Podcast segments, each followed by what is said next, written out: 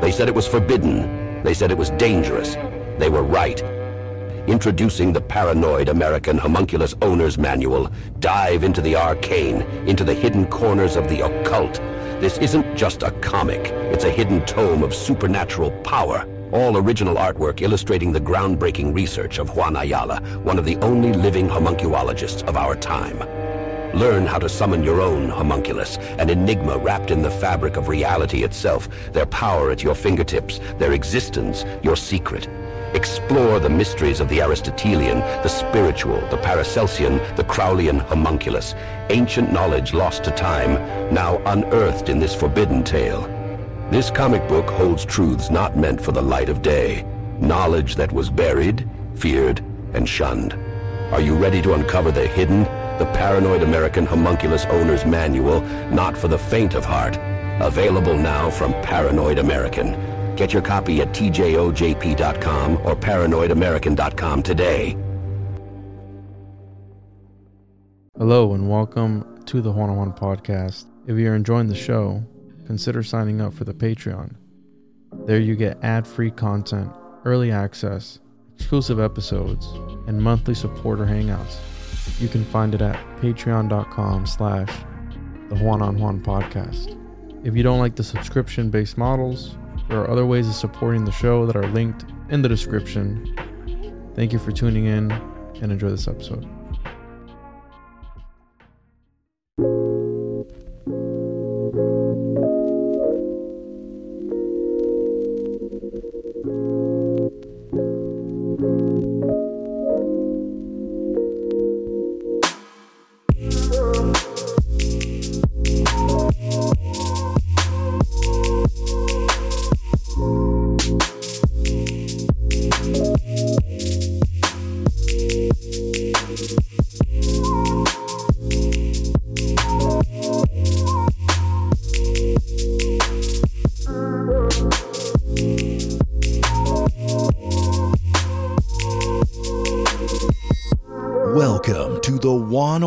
Podcast with your host, Juan Ayala.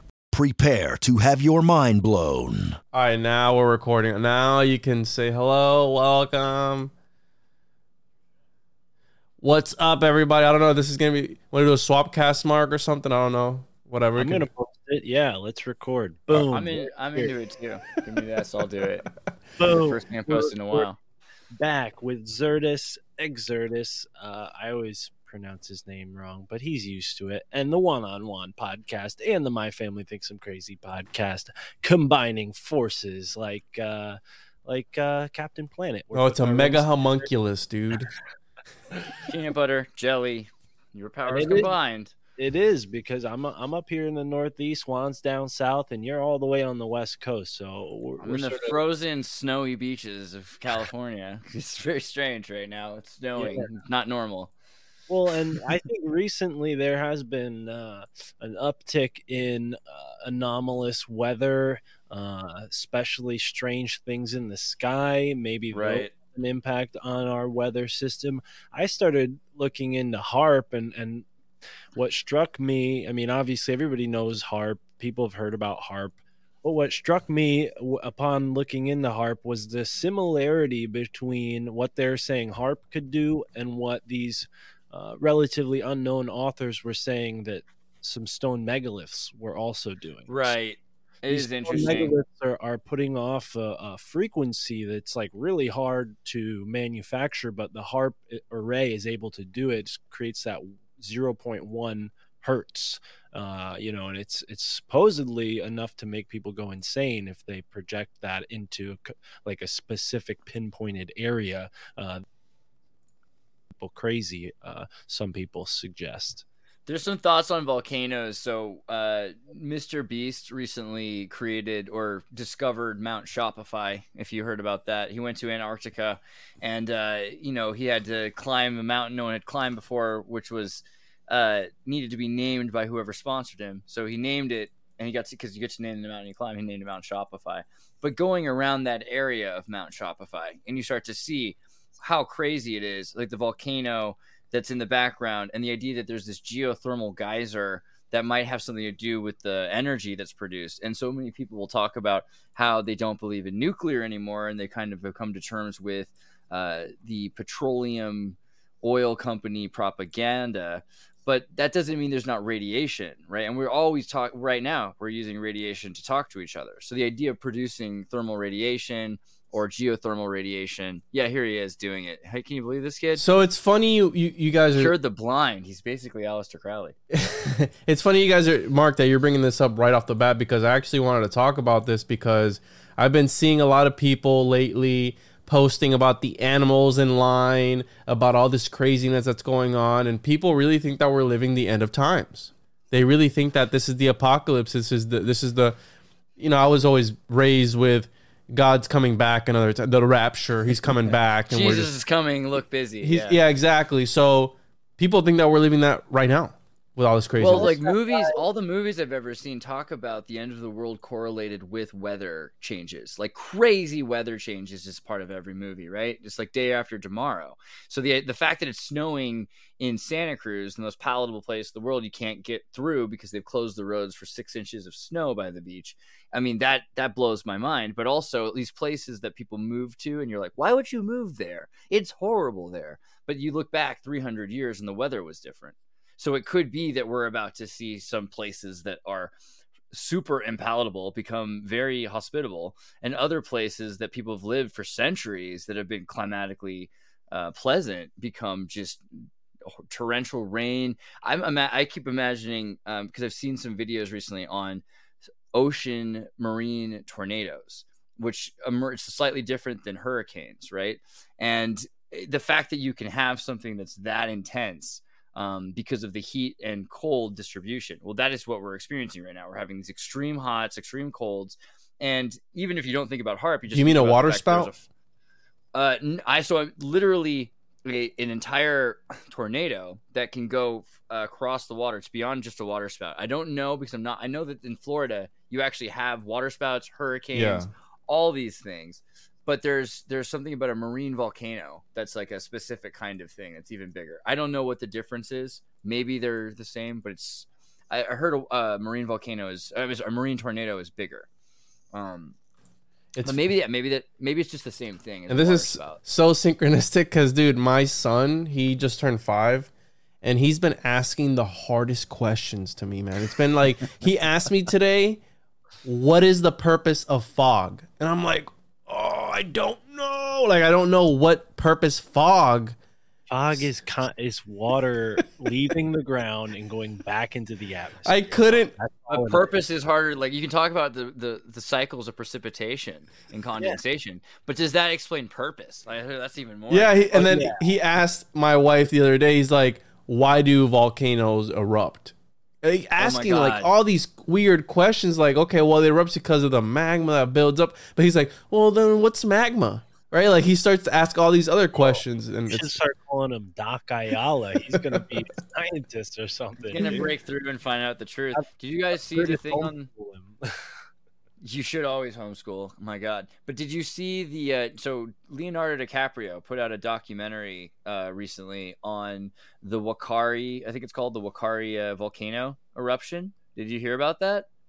What is so, is dude? So type in W H A K double A R I Whakaari W H A W H K W H A K A A two A's more. Hold on. Yeah, so I'm like, you'll find it. There it is. So basically, this thing went off, and oh, I saw the a, documentary. Yeah, you did. Yeah. So there was like a group of uh, tourists on a cruise line, and the thing used to erupt all the time. Then it was once every ten years and every three, and they figured that out the time they were there, and it erupted, and it was like 450 degrees, you know, 200 centigrade, for a, you're in an oven of a sulfuric steam for minutes and some people survived, but not many, and a lot of people died, and just the most horrible possible thing you can imagine.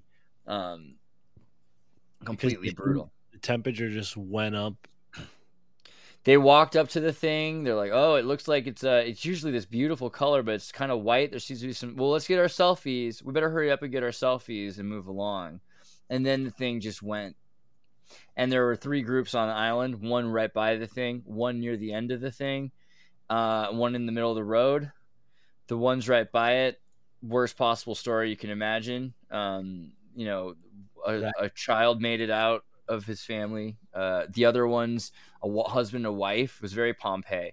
And then the group by the ocean, they got into the water and then they just went down and dived underwater for as many minutes as possible while they tried to rescue them. And um, yeah, everybody was pretty, you know, some pretty serious problems because it's basically boiling you from the inside out, right? Like you're baking. So yikes. Yeah, I did see this one, and I, I was I started watching the Nepal avalanche one, the, the earthquake when they were climbing Mount Everest.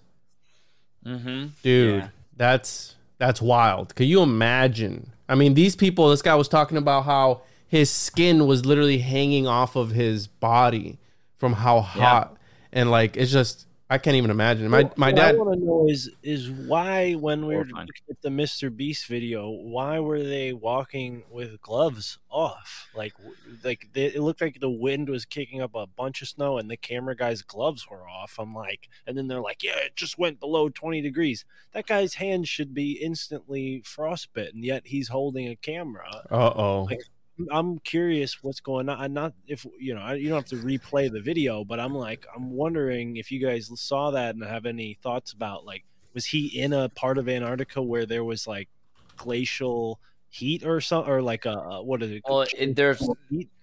there are places where it's really warm now, right? Like there are places where it's warmer in Antarctica than it is in Canada. Like that that was a joke that was popular like 10 years ago. They've shown some evidence of it. And they're not allowed to urinate anywhere. They have to bring bottles of everything they go. So you won't find much evidence of the proof that they were there, which is also interesting. But there there probably are points where it's palatable and then it goes extremely cold because it's basically a desert. It's not as much of the desert as it was 50 to 100 years ago. There's more weather in Antarctica than there was 50 to 100 years ago. Why couldn't they pee there? What's the purpose of that? Uh, you know, I I'm gonna just guess that it's some sort of United Nations like Lucis Trust white magic treaties thing, but they basically don't want them to mess with the environment. You know, Earth first, buddy. Sure, and then when you go to Mount Everest, it's there's literally dead bodies on there that they haven't been able right. to take down, and it's literally a pile. Trophies. Yeah. yeah. Aleister Crowley. Aleister Crowley climbed Mount Everest. Did so, he? Yeah. So there's that. I feel like there is something to that. You know. Oh, of, dude, and I know Mr. Beast is shady as far as like the first rituals that he was doing. Didn't you talk about this, name, Mark, on your on your his show? His name is Mr. Beast. Is is that? He's a nice seeming guy, but his rituals are weird. Yeah. Have you seen him say? What do you say, Kanye West, a million times? No, it was it was Paul. Uh, Paul. What what's his name? Yeah, the influencer guy, Logan Paul. Logan Paul. Logan Paul. He said his name like a million times, like summoning him. That was horrifying. Yeah, God. no, I didn't. I don't think I talked about it. I think a guest of mine brought it up, and then somebody in the comments uh, or someone on Telegram was like, "How could you talk badly about Mr. Beast? He cured the blind." And I'm like, I didn't even that, know that. Like the guest talked about that. I don't know, Mr. Just, Beast. but just saying that, just saying that mm-hmm. is the reason why I'm suspicious. No, shouldn't you be? Sus- I mean, here's the thing. I'm not yeah. even. I'm not being critical here. I'm actually kind of complimenting. I'm saying credit where credit's due. This is a brilliant magician, as far as I can tell he's doing magic in front of everybody in a way that's in plain sight but out of mind. That's the most powerful form of magic. And he comes off as not powerful when he's so powerful. That's brilliant. I don't know. That seems like Taoist brilliant. So I, I can't just say, oh, well, because he's doing that, he has to also be doing terrible things. I don't I don't know that for a fact. And he does go around doing a lot of good things, but isn't that what the Antichrist is supposed to do to make it confusing? I'm not saying he is. I'm just uh nice wow. Yeah, it's wild. No, yeah, I've heard somebody talk about his logo. I think it might have been your guy, Mark, that he talked about the logo being the tiger with the lightning bolt and the where did I hear this? I'm, I know I heard it somewhere. If it was on my show, don't expect me to remember it. I, I have a hard time. he goes deep. My guests say it. It goes in. It goes in somewhere, but it's just hard to recite. Yeah, I know. I think that's that's interesting though when you think about how he did it. You know, he became he, people say he gamed the algorithm. Well, that is also kind of a, you know understanding how magic works. He, Mhm. Giving money away, giving you know the more power you give away, the more room there is to give you more power. And so he gets into a trend. So it's kind of brilliant and it's karmatic. And if he doesn't know it's magic, then I'm surprised because he's been on Lex Fridman and he could very well be more um he could be as simple as he pretends to be, but I just doubt it, right? Like it's it's kind of like the geniuses who make children shows. He's And just he- making a child show. he got on Logan Paul from that video that I just showed of him saying Logan Paul hundred thousand times. I believe he made it onto the the. I'm gonna, I'm gonna look it up now. But I, something happened where they re- either recognized him or he actually got on Logan Paul's radar because of that video. So it's almost like how you're saying you attract it, you're putting it out there, you're doing ceremonial magic in front of an audience, pretty much, and then Yeah. you do these mantras or whatever it is, and bada bing, bada boom. Next thing you know, you're manifesting it, and now you're on top of the world. And if you notice, all his videos are like almost hum- humiliating these people, like, haha, stay in this house for hundred days, and then part of that was like, let's take away stuff every every week or every day until you have nothing left, and see how long you can survive for money. And it's like, ah, it's kind of. Uh, it's kind of Squid Gamey ish, you know what I'm saying? Like, it was- Kind of weird, man. It's kind of weird. I mean, but it's what people love, also. So that's the other the other tragedy is like humanity feeds off this. This is the thing we're feeding to humanity because that's what they want to eat. Um, you, me, Mark, we've all made shows. They're, those shows aren't as popular. So there's something about that. It's it could just be that people haven't all gotten the opportunity to hear from us, but it might be that people really like this stuff, or there's some reason why they're hypnotized by it so much. And I don't know. I, I'm not saying that humanity's just there's no there's no hope, but we do have to c- consider that. It reminds me of when Obama ran against Ron Paul, and it was like the Truth Movement and the Obey movement, and it just seemed so obvious that the Truth movement, you just tell people the truth, they're gonna get into it. That's people, but no, Obey, Pepsi. People loved Shepard Fairey, they loved the aesthetic.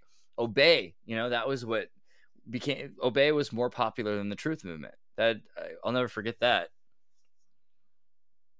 Yeah, and especially when you're some lizard politician that it, it's not they tell but they do tell you what you want to hear. Now if they're telling the truth, that's a whole other thing because they say a lot of things to get in that position, and then once they're in that position, they do absolutely nothing, or they do the opposite of what they've been talking about and campaigning about for the whole time, and then people kind of sort of turn a blind eye towards it and completely forget about it and then we do it over and over again ceremonially every four years and we do it over and over again where we elect somebody four years they're there for four years. We we do all this stuff for four years and then we do it again and again and again. The system never changes. And i just I, and this is I'm talking about this because I just did an episode with Michael Wong where we talked about the the paradigm shifting, the meta paradigm shifting, where as long as you accept this and keep accepting it and don't make room in your life in order to stop it from happening, you're not inviting a change in your life, eh, eh, you know, a,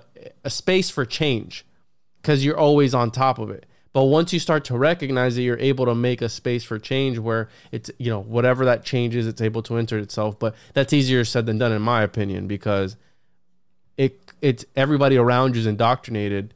And you know, it's like Plato's cave, the allegory, where you, you come out and you come back and you're like, "Hey guys, there's more out there." They're like, "No, get the fuck out of here! You're, you're you know, get out of here! We're, we're gonna watch the shadows on the wall, and we're gonna continue to do that until we die, I guess." And some people like being in there. It's it's secure for them, right? It's it's security. It's it's it's safe. It's they feel nice, and they like that the government caresses them every single night.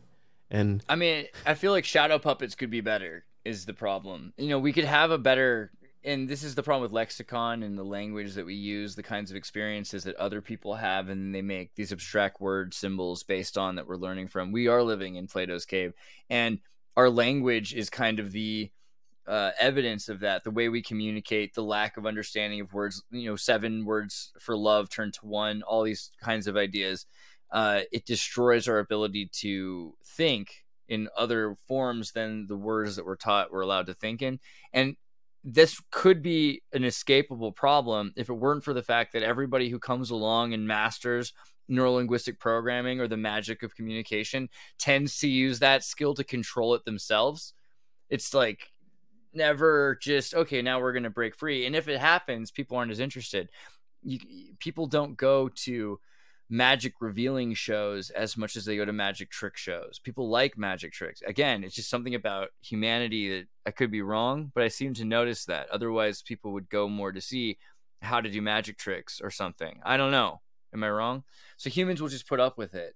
And at some point, that's also why I don't hate AI as much as other people often do, because humanity lets us down so often. The elite let us down, reptilians let us down, whatever it is, but humanity does as well just by when we tell them the truth, them refusing to do anything with it. Oh, so yeah.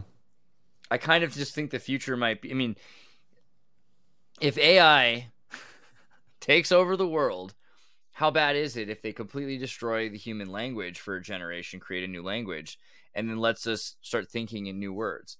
Because it's not as bad as every other time it's ever happened before.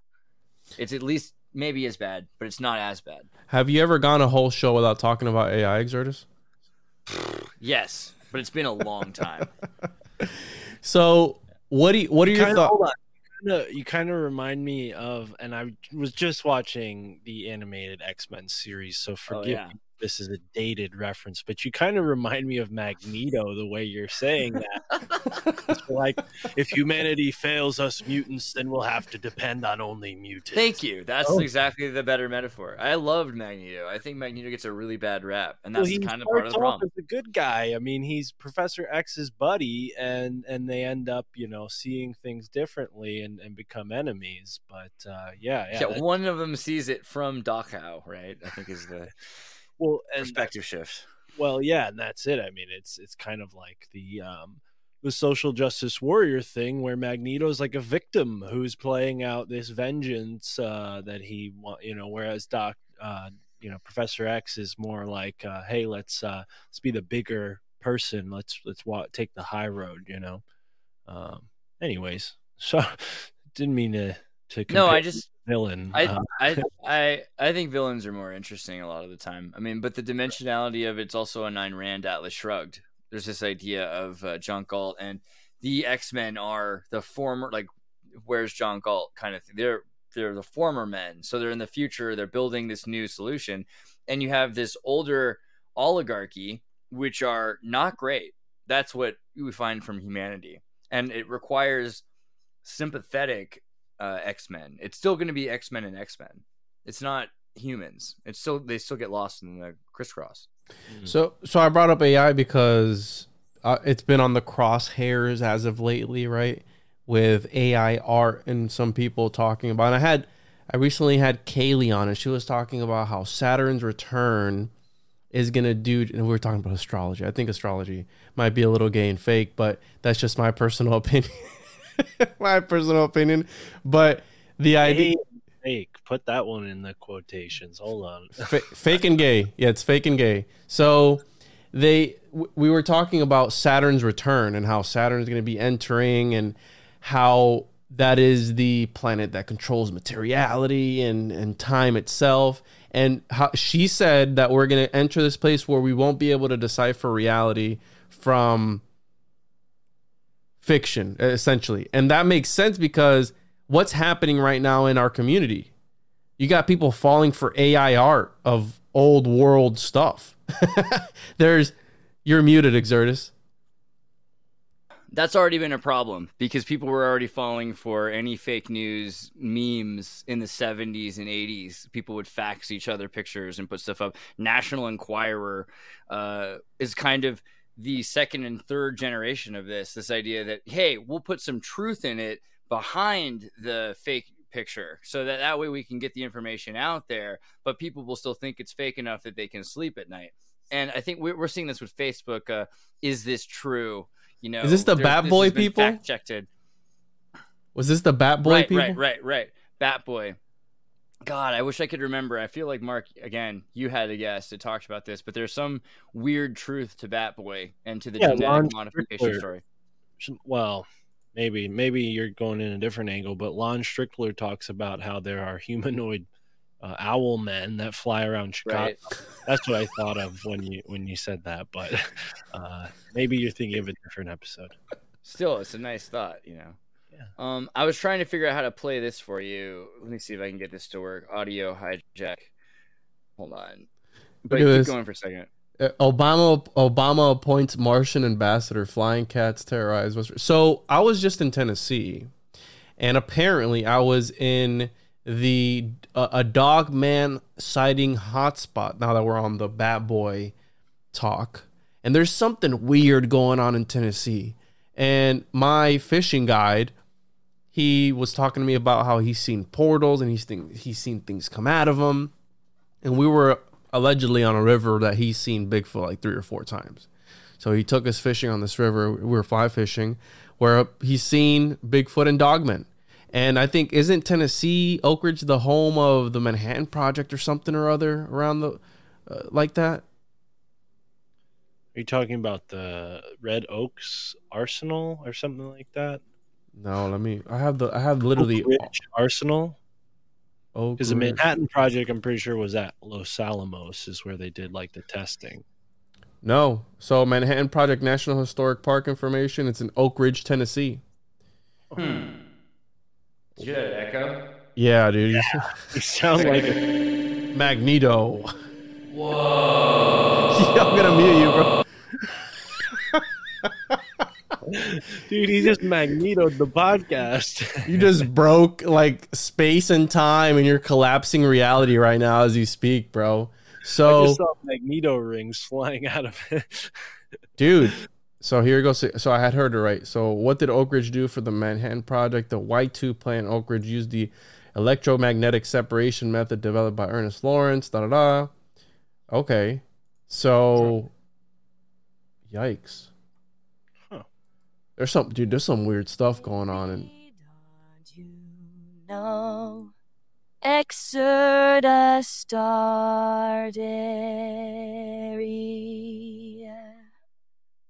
One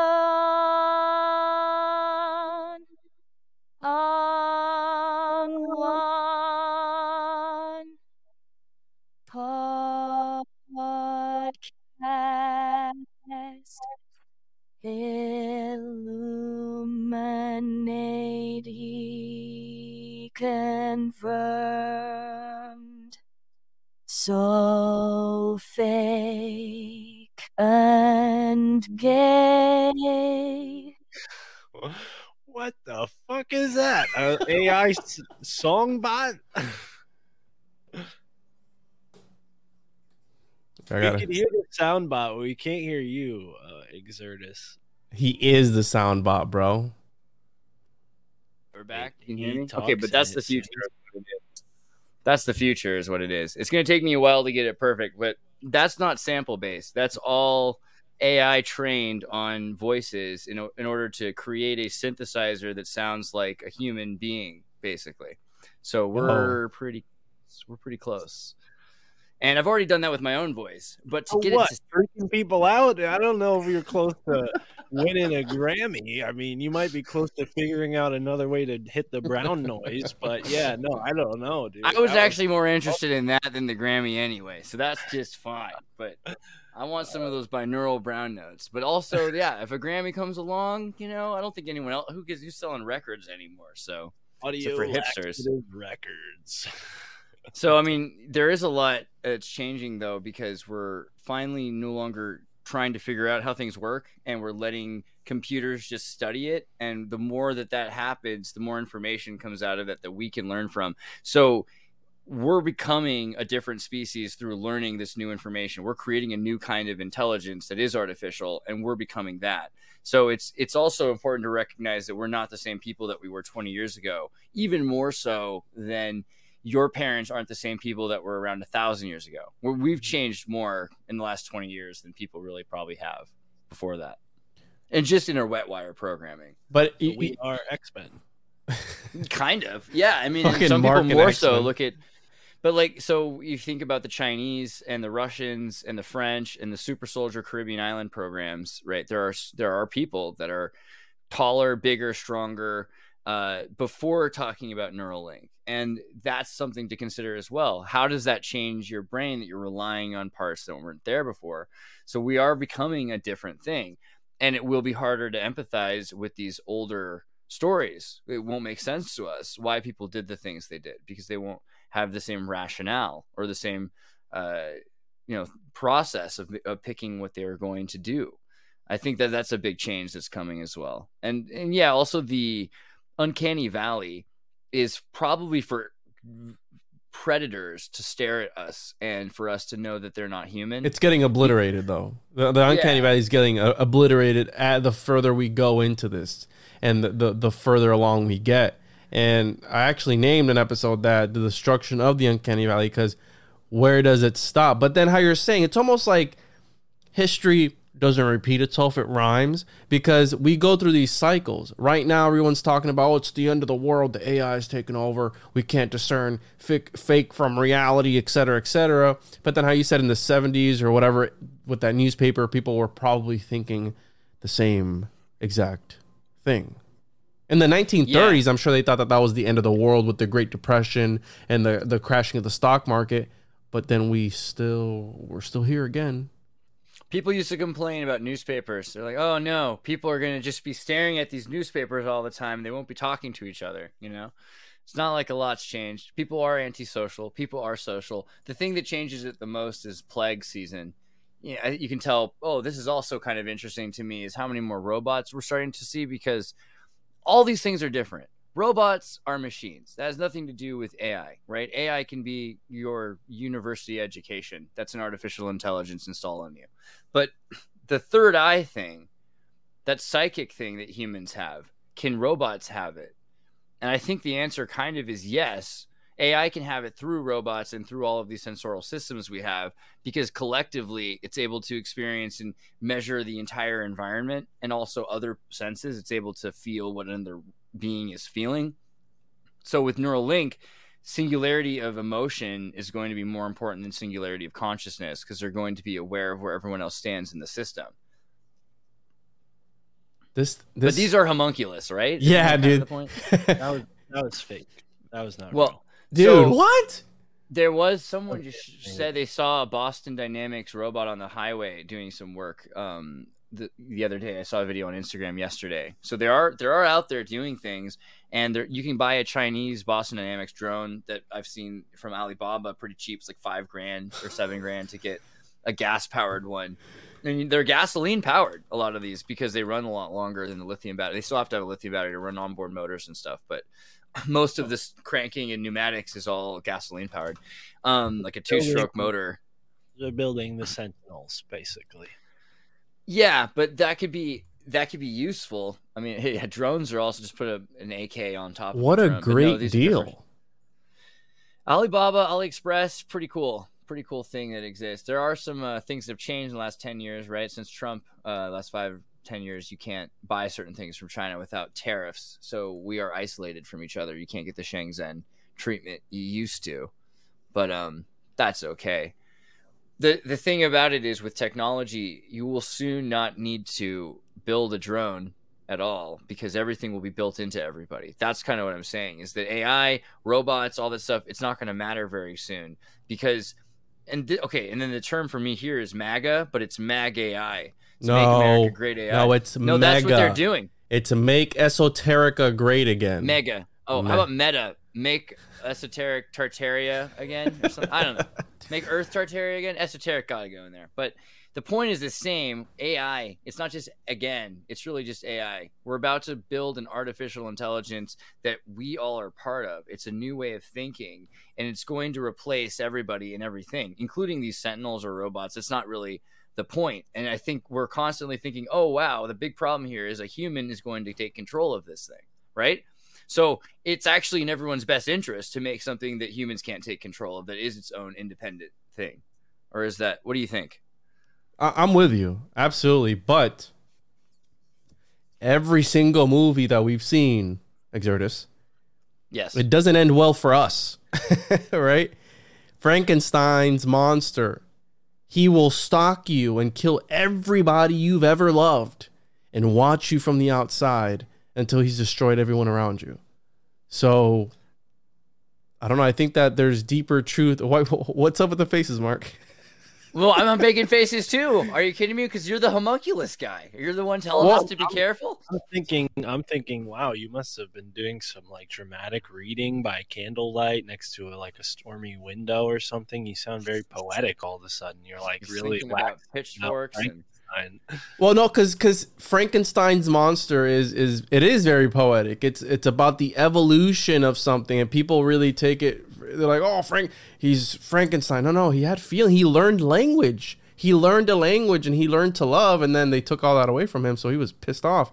But the hum, part of the homunculus, sto- the golem, the golem is the one that does things for you. But even then, that one can still go out of control. The homunculus, it's supposed to serve you 100%, and then you sacrifice it for the magical power, for whatever that is, to do your magical. Or you can let it grow into old age and it'll become Bigfoot or or, or a goblin or a giant or something, because that's. Going to that, I'm curious. So they don't always kill the homunculus. They don't- Sometimes he gets to ride off in the sunset. Yes, sometimes they get to ride off in the sunset. If you think about the leprechaun, a leprechaun is a sort of homunculus because part of the homunculus lore is that it- he leads you to gold. He leads, Huh. And there's a story, bro, that a spiritual creature led Edward Kelly to the Voynich manuscript. He le- he was led by a spiritual creature. So was that a sort of homunculus, like an astral homunculus or something? But the point being that yes, some homunculi grow, and this would account for cryptids or dog. You know, we're talking about dogmen in Oak Ridge and portals opening I've up. always felt Gargamel was like so. If Gargamel created Papa Smurf, I know that doesn't make a lot, but hear me out. And then he was a homunculus who got away, and then that's where all the Smurfs come from. And he's just like, we got to stop this because it's my own fault. It's like it adds a level, a dimension to Gargamel's whole problem there. He's definitely an alchemist. I mean, he's got the attire for it. Oh, clearly. So- yeah, he's trying to eat them slash turn them to gold. These are these are things alchemists do with homunculus, homunculi. yeah, there's definitely a hidden a hidden story behind all of this. And yeah, they, they could be considered magical little beings. So part of alchemy and also it involves eschatology to the end of times.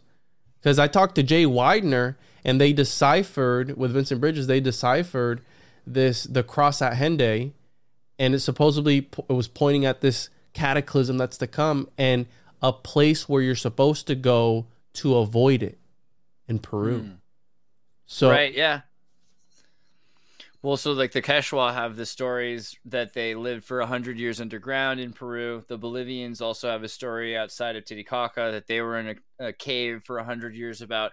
This is a remerged, uh, reoccurring idea of this, uh, uh, you know, what is it called? The Ancient Apocalypse Netflix show that Graham Hancock has. That there's that's always, racist.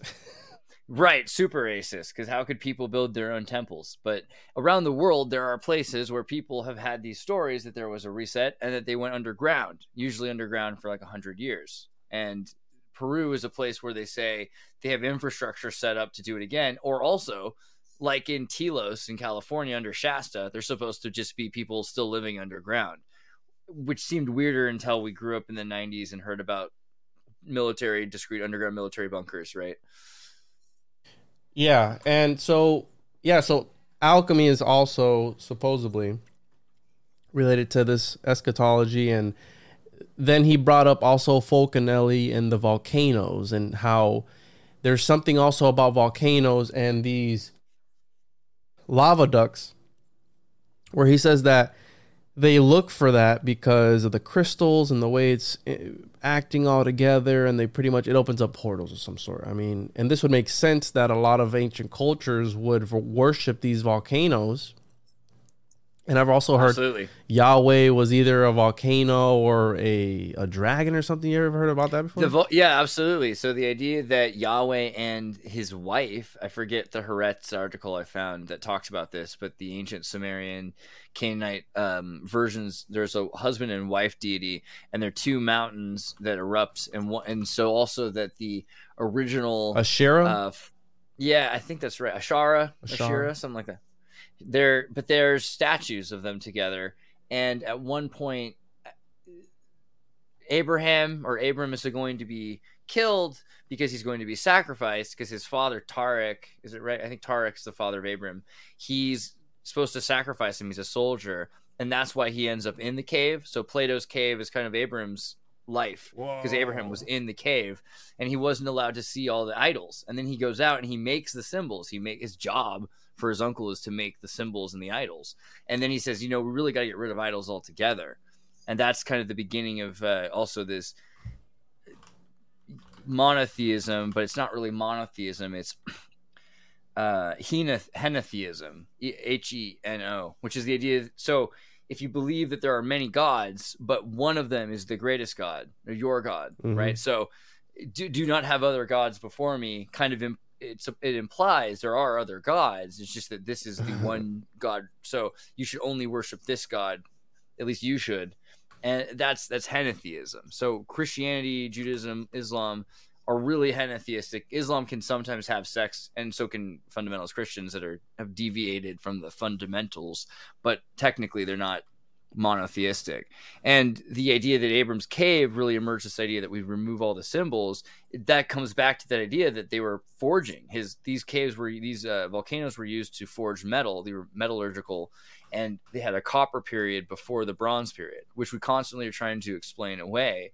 But if they had better, more sophisticated technology, and they constantly went to places after eruptions too, so they were looking for places where volcanoes had happened because they had figured out that there were resources that you could get from those places. But even today, submarine if you look up submarine mining or submarine volcano mining, you'll find that they and also um, vol- volcanic plume. I wish Brittany had. I should have asked Brittany if I knew we were going to get into volcanoes. But volcanic plumes, there's all sorts of these natural looking plumes that come off like organ pipes. They create these plumes, and they've actually attached them in order to get natural gases right out of volcanic plumes.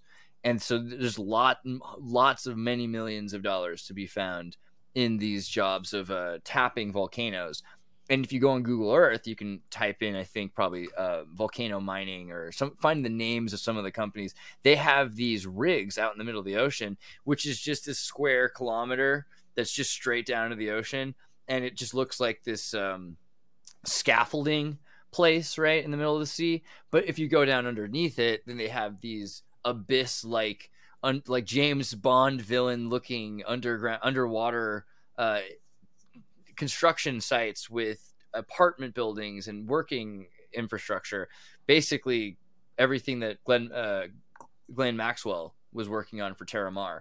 These are very common because they can get gold, they can get resources that we think of as being rather scarce emerge out of volcanoes.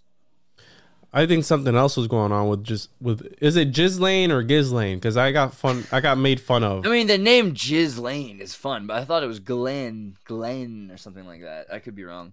Good, Ghislaine, Ghislaine, Ghislaine. Ghislaine. Well, I, why the hell was I saying Ghislaine for? What, whatever. Anyways, Ghislaine. because it sounds right. Fuck- it sounds like fuck her. You don't you don't pronounce it. of Yeah, but you don't pronounce it Gilligan's Island. You pronounce it Gilligan's. Because all right, Why because this is the name this is the joke. This is the joke that I wish someone had made earlier. Like, um, where does Lolita Express land?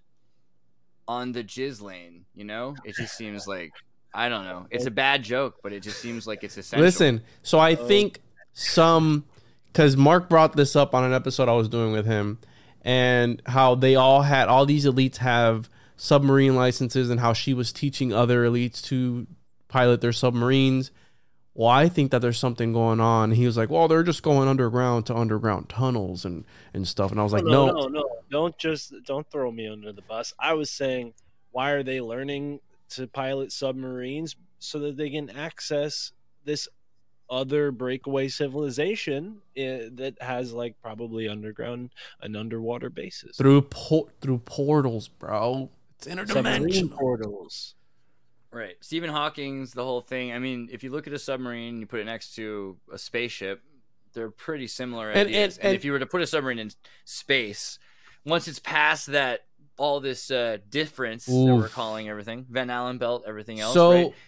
and and here's the thing because I always reference why did James was it James Cameron take X amount of years to make the next Avatar, which I still haven't seen. I gotta. It's, it's, who the hell has to three, go underwater first. who has man. three and a half hours? I need a babysitter for three and a half hours plus. Anyways, but the idea being that he either was given this technology by extraterrestrials or he stole it or what's up with that because that always piqued my interest of like he took 10 years because he wanted he invented the technology that it took to film that movie which is I mean, bananas there's something really strange about his underwater expeditions and the fact that he made Titanic. It's just such a Titanic is such a specific. did he really that that's the weirdest thing about about him choosing the story about the Federal Reserve, and it's not like he doesn't know about it. The movie's very clearly starring, and she's constantly whispering, "These are these people. These are those people. He's here with his mistress."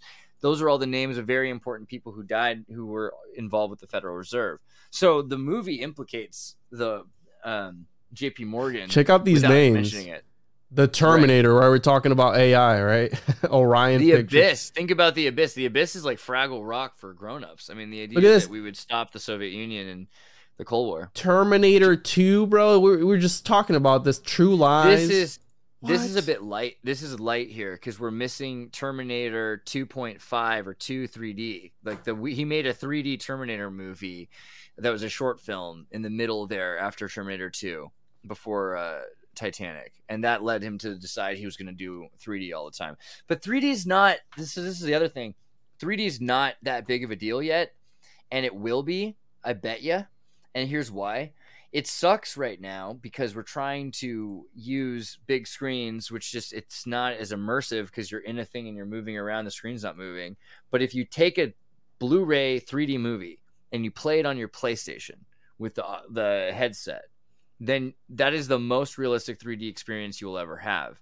As you're moving your head, the 3D is moving with you because you're getting like 210 degrees out of a 180, and you'll never have a more perfect 3D experience. So all of a sudden, when people realize that 3D movies are going to become more popular again, but it's going to take probably Cameron or somebody and these uh, the the death of the theater for people to really care enough about that technology. I recently did an episode on zombies, and how I talked about how the cinemagicians use theaters as simulacrums of caves, and we know, we know that secret societies use caves. Right? And it seems like the zombie topic really strikes a chord with some people. I got some really angry messages about it, and just people voicing their opinion against the topic. And I'm like, hmm. Why? know. What was the problem that Well, they had with that? So one of the problems was because right when you when you're on a platform and you're talking, you're gonna have people who listen who have different point of views. So if I talk about a virus or a contagion and evolution, well, you got the crowd that doesn't believe in evolution or the crowd that doesn't believe in the vi- uh, viruses. So Right. it's like, oh, automatically they fo- they hyper focus on the one. Like, dude, I've done presentations on Parsons, and I'm telling you all this crazy magic shit that he did, and all this craziness of how he was having sex in the desert, and L. Ron Hubbard, and all this stuff, and they were jerking off on parchment. And then I mentioned one thing, I was like, oh yeah, he he invented the fuel that put us on the moon. The only comment, this dude really thinks that we went to the moon, bro. Like, right, right, right.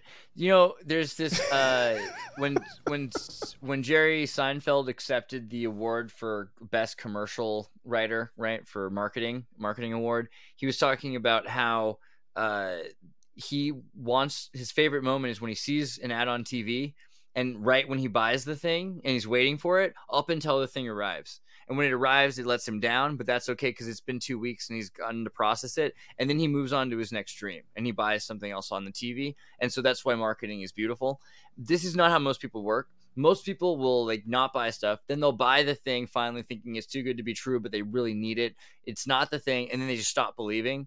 And this is a problem with most conspiracy theorists or a lot of people in general. They become cynics out of pessimism and they just throw away everything. They're like, okay, well, this wasn't true. So everything is not true. And the entire thing isn't worth looking into what truth can be found in it. And so that's the end of the discussion. And then it's so sad because imagine saying, you know, like nuclear power is not real in the way that we're told it is. So therefore, don't look into Chernobyl. Don't look into these. It's just nukes it's are just fake. so clever, right? And the same with space, right? Hey, space isn't real, right? So don't look into unidentified flying uh, un, what's it called UA UAPs. Don't look into um I don't know if I, aerial phenomenon or something. and, like and, and the idea that aliens don't exist, right? Because space doesn't exist and aliens don't exist. You're totally safe, right? It's just you and us, and we're working together. So, I mean, to me, it just gets even closer to docility, and you have to be able to question yourself and be like, okay, even though I know this is a lie, it's a lie about something. So Mhm. there has to be something there that they're lying about, and that's so important. Um, it gets lost along the way. I don't know if I if I admire or not the people who aren't into any of this crazy stuff. I, I look at I look at what I consider a normal looking person, and I think to myself, I go, I wonder if that dude's thinking about reptilians right now. He's dropping off his kids. Admire is a fair word. Yeah. You know what I'm saying? Like they, they don't have their head, but then Every- thinking about nothing. When people are just walking around, they're like, when they go from their car to pick up their bag and back their car, and there's not a single thought in their head. I'm like, dude, that is so much bhakti. How did you do it? I'm walking. know? I'm like the homunculus that they put together. He was sacrificed, and I, I am. You know, what I'm saying like people who live, uh, like I, I heard somebody c- compare themselves to Patrick Star the other day, where he lives under a rock. He doesn't watch news. Doesn't care about anything. It's like Patrick Star's happy, right? I mean, relatively happy. He's he's, but he's He's kind of happy. he's kind of dumb though, right? Ignorance is bliss. I mean, but that's the thing. So you could say, you know, um, you know, vaccines, viruses aren't real, so I'm I'm safe. I don't have to worry about anything. Um, I could say that evolution isn't real, so it doesn't matter what I do from my day to day life and the choices I make and the people I breed with and whatever, right? Like I could just it doesn't matter because evolution isn't happening. Nothing's happening. Choices aren't happening. There's no evolution from one moment to the next, like at all. There's how far you take something do Mhm. you you can you can agree with me that the way you were taught in school about you know okay but in school today they're not telling you you come from monkeys that's not a thing What are they saying nowadays? i love this also because planet of the apes i just recently rewatched planet of the apes like the original and the new reboots with james franco which i thought were underrated actually i kind of liked them I, I But- did too, Loki. yeah, yeah, totally.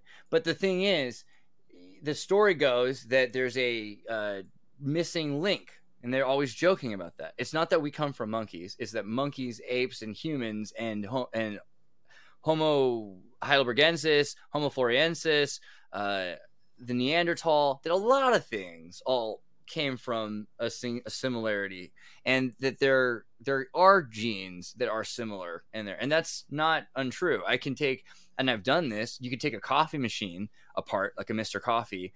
You can take tele, you can take PCR uh, expressions from spit saliva or from blood, and you can actually duplicate them by heating them, cooling them, heating them, and cooling them over and over again on this thin film on a, a, petri dish, petri dish, and then you can uh, take photos of this, and you can see the different sequences. Then you can digitize that, and you can actually use an index with BioTwist uh, genome compiler was what it used to be called, or promoter CAD, and you can see like series of sequences which are similar or dissimilar to other sequences. So I'm pretty convinced that the mechanical clockwork of DNA exists.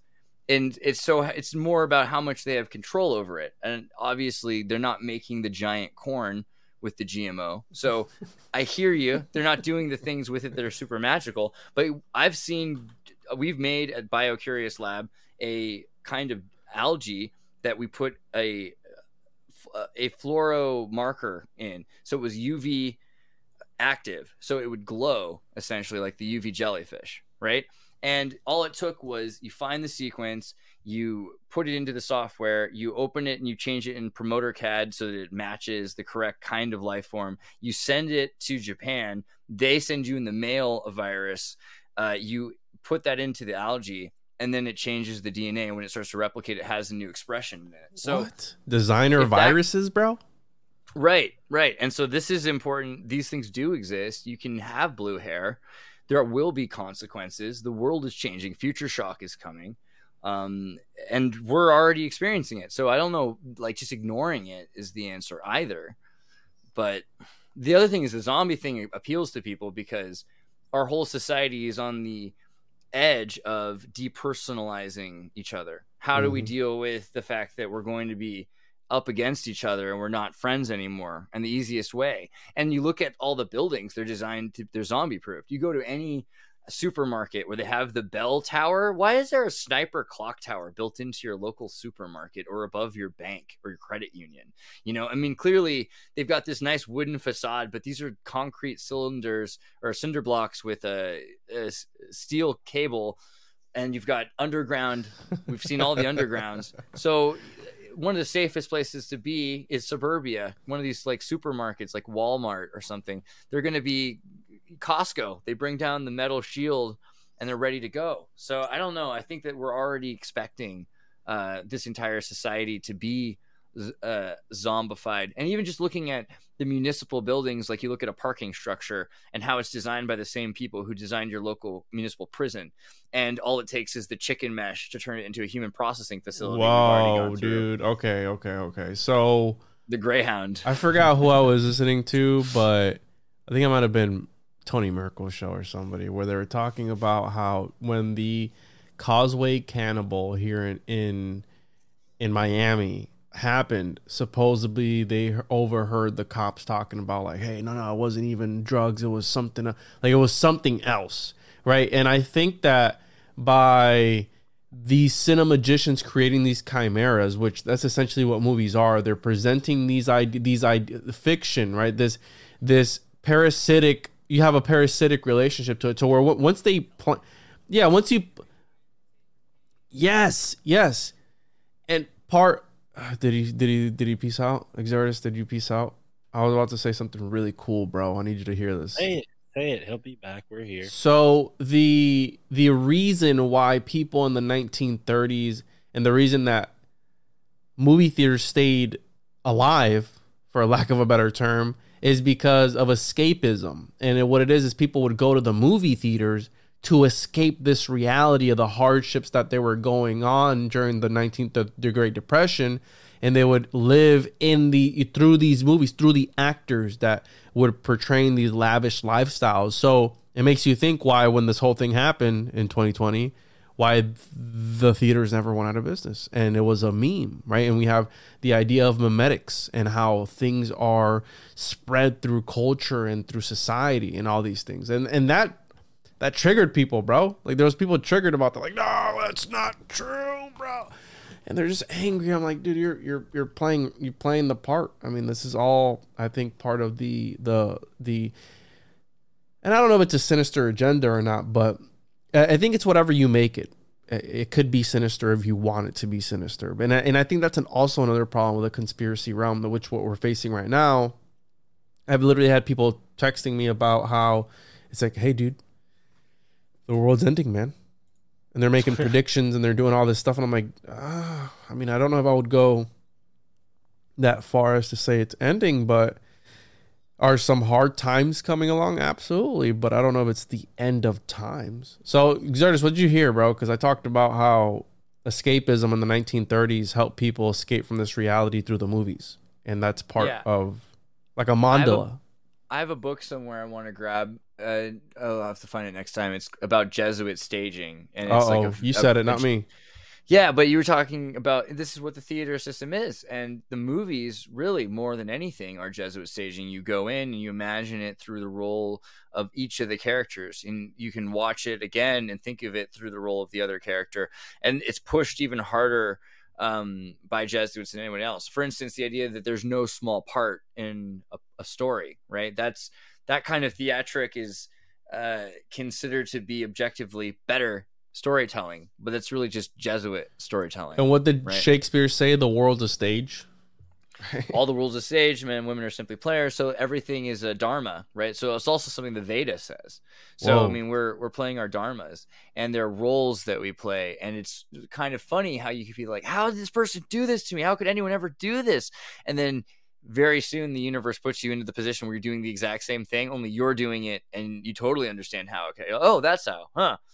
Weird. I didn't even feel that bad doing it. I thought that they would. I would. oh, weird. The universe does that to us all the time, right? And I think Jesuit staging is designed to convince us on one level, on a very simple level, to believe certain things, to logically understand that this is a weaker argument because the versions of us that are thinking these thoughts, we have emotional characters, and those emotional characters are measured by their rhetoric, and then eventually the more funny and more entertaining and more captivating and impactful character wins the and that becomes the logic and the more people who agree with it.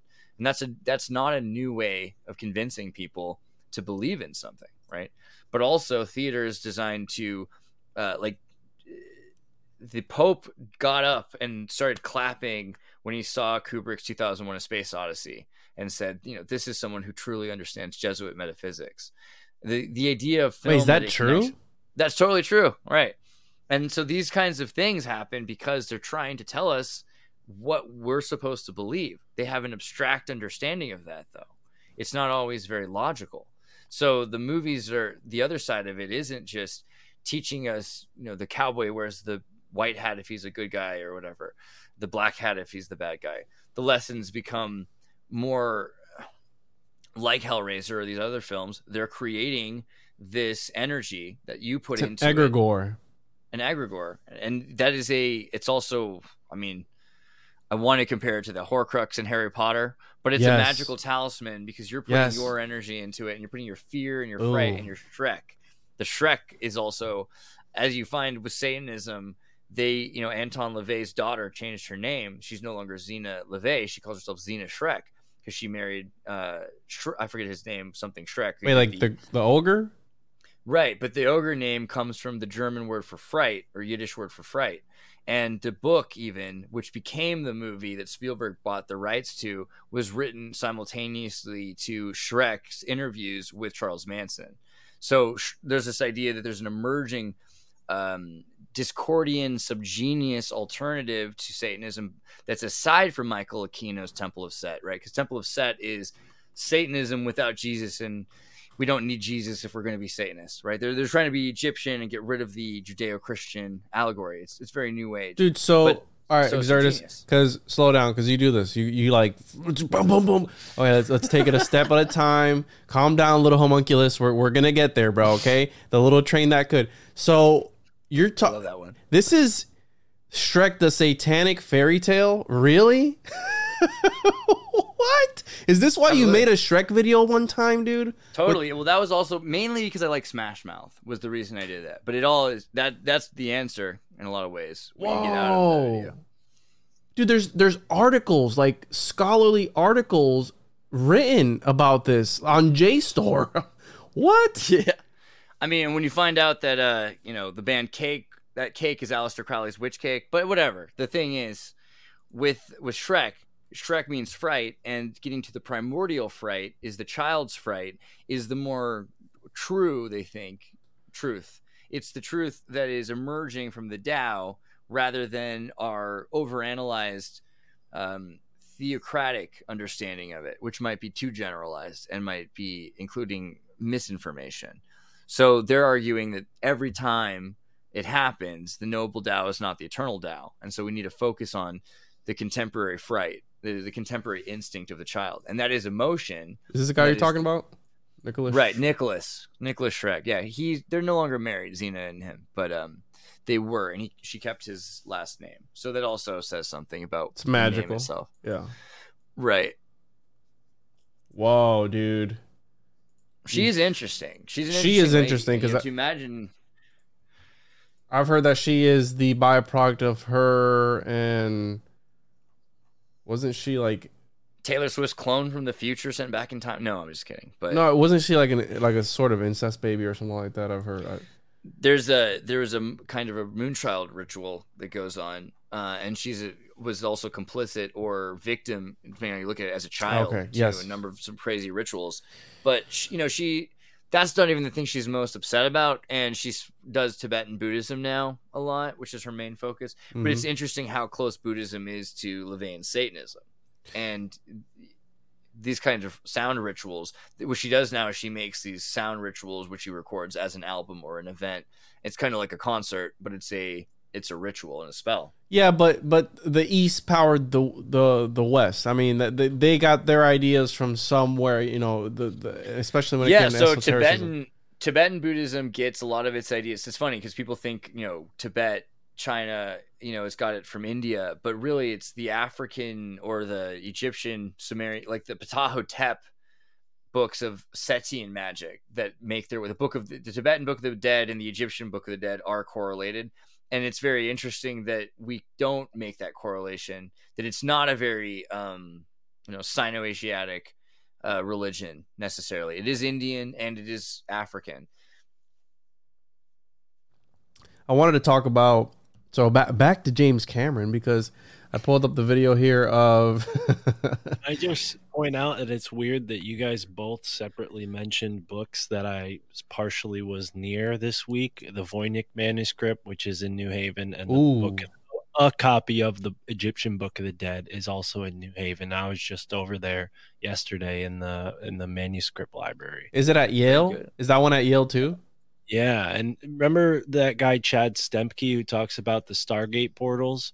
So apparently the same architect who built the Stargate portal in Detroit built an underground sculpture garden right next to the memorial gar uh the the rare book library uh at Yale. Whoa. I just found that the other day too, which is interesting because it's a it's basically a portal uh, in white granite uh, ba- built underneath this uh, under the ground level next to the library. So, okay, all right.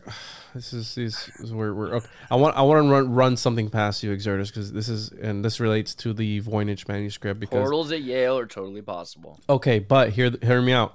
The idea that the Voynich manuscript, as you read it, you experience some change within you because they say that the, some people say the pages are made of poison or something, ink, whatever it was used, something like that. That's uh, the plot from the Care Bears movie. If you read it aloud, it comes alive. No, but, but really, hear I me out, Xirtus. So it, it relates to that because I've I've dubbed this interdimensional literature because there are books, quite literally. I mean, look at the Holy Bible, whichever version you want, that shapes people's realities. Because we've talked about the paradigms and being in essentially a reality tunnel of some sort. And if you're not shaken from that reality tunnel, you're not going to ever exit. So you are in Plato's cave in some sort of weird way. But the way that all of these books of antiquity have shaped society today, have shaped religions today. We are still talking about things that, let's be 100% honest, we don't know if they happened or not, okay? You have the Mahabharata and the Bhagavad Gita talking about epic wars and lasers and nuclear weapons and, and brother and the blue people and the Vimanas and all. Do we really know if that happened? But yet people will believe that and quite literally die for those beliefs because they've been solidified in these books. You know what I'm saying? Like it's it's it's something Yeah. about and I heard an occultist telling me that vowels hold existence together and that when it's written down it's solidified in the ether and it makes I'm it true. usually pretty convinced that people talking about things mean that there's something, regardless of it's the thing that we're talking about, something is being talked about. There, there's a lie. That means there was something that the lie started about. It could be a completely different story of telephone game by the time we get to it. True lies. James Cameron Right. made the movie. yeah, that's a good point. So like I get the feeling that if there were giants or advanced civilizations and that they had flying ships at some point that the stories could make it. And at the beginning of uh, Reign of Fire, that movie about the dragon, he's telling the story from Star Wars to the kids, right, to remind them what it used to be like. And it's this legend of you know a long time ago in a galaxy far, far away. So we we do also take a story and we encrypt in the story something, but also by encrypting it, people change parts usually that don't matter. So you can change it from a young white boy to a black teenage girl, and it's fine. That actually doesn't impact, believe it or not. Like that might only upset the demographic without destroying the metaphor, and it might make it possible for the metaphor to go to a new person. So it's totally fine to mess with stories in certain ways because the deep seated truth might make it on. And I think that that could be said about the the Veda.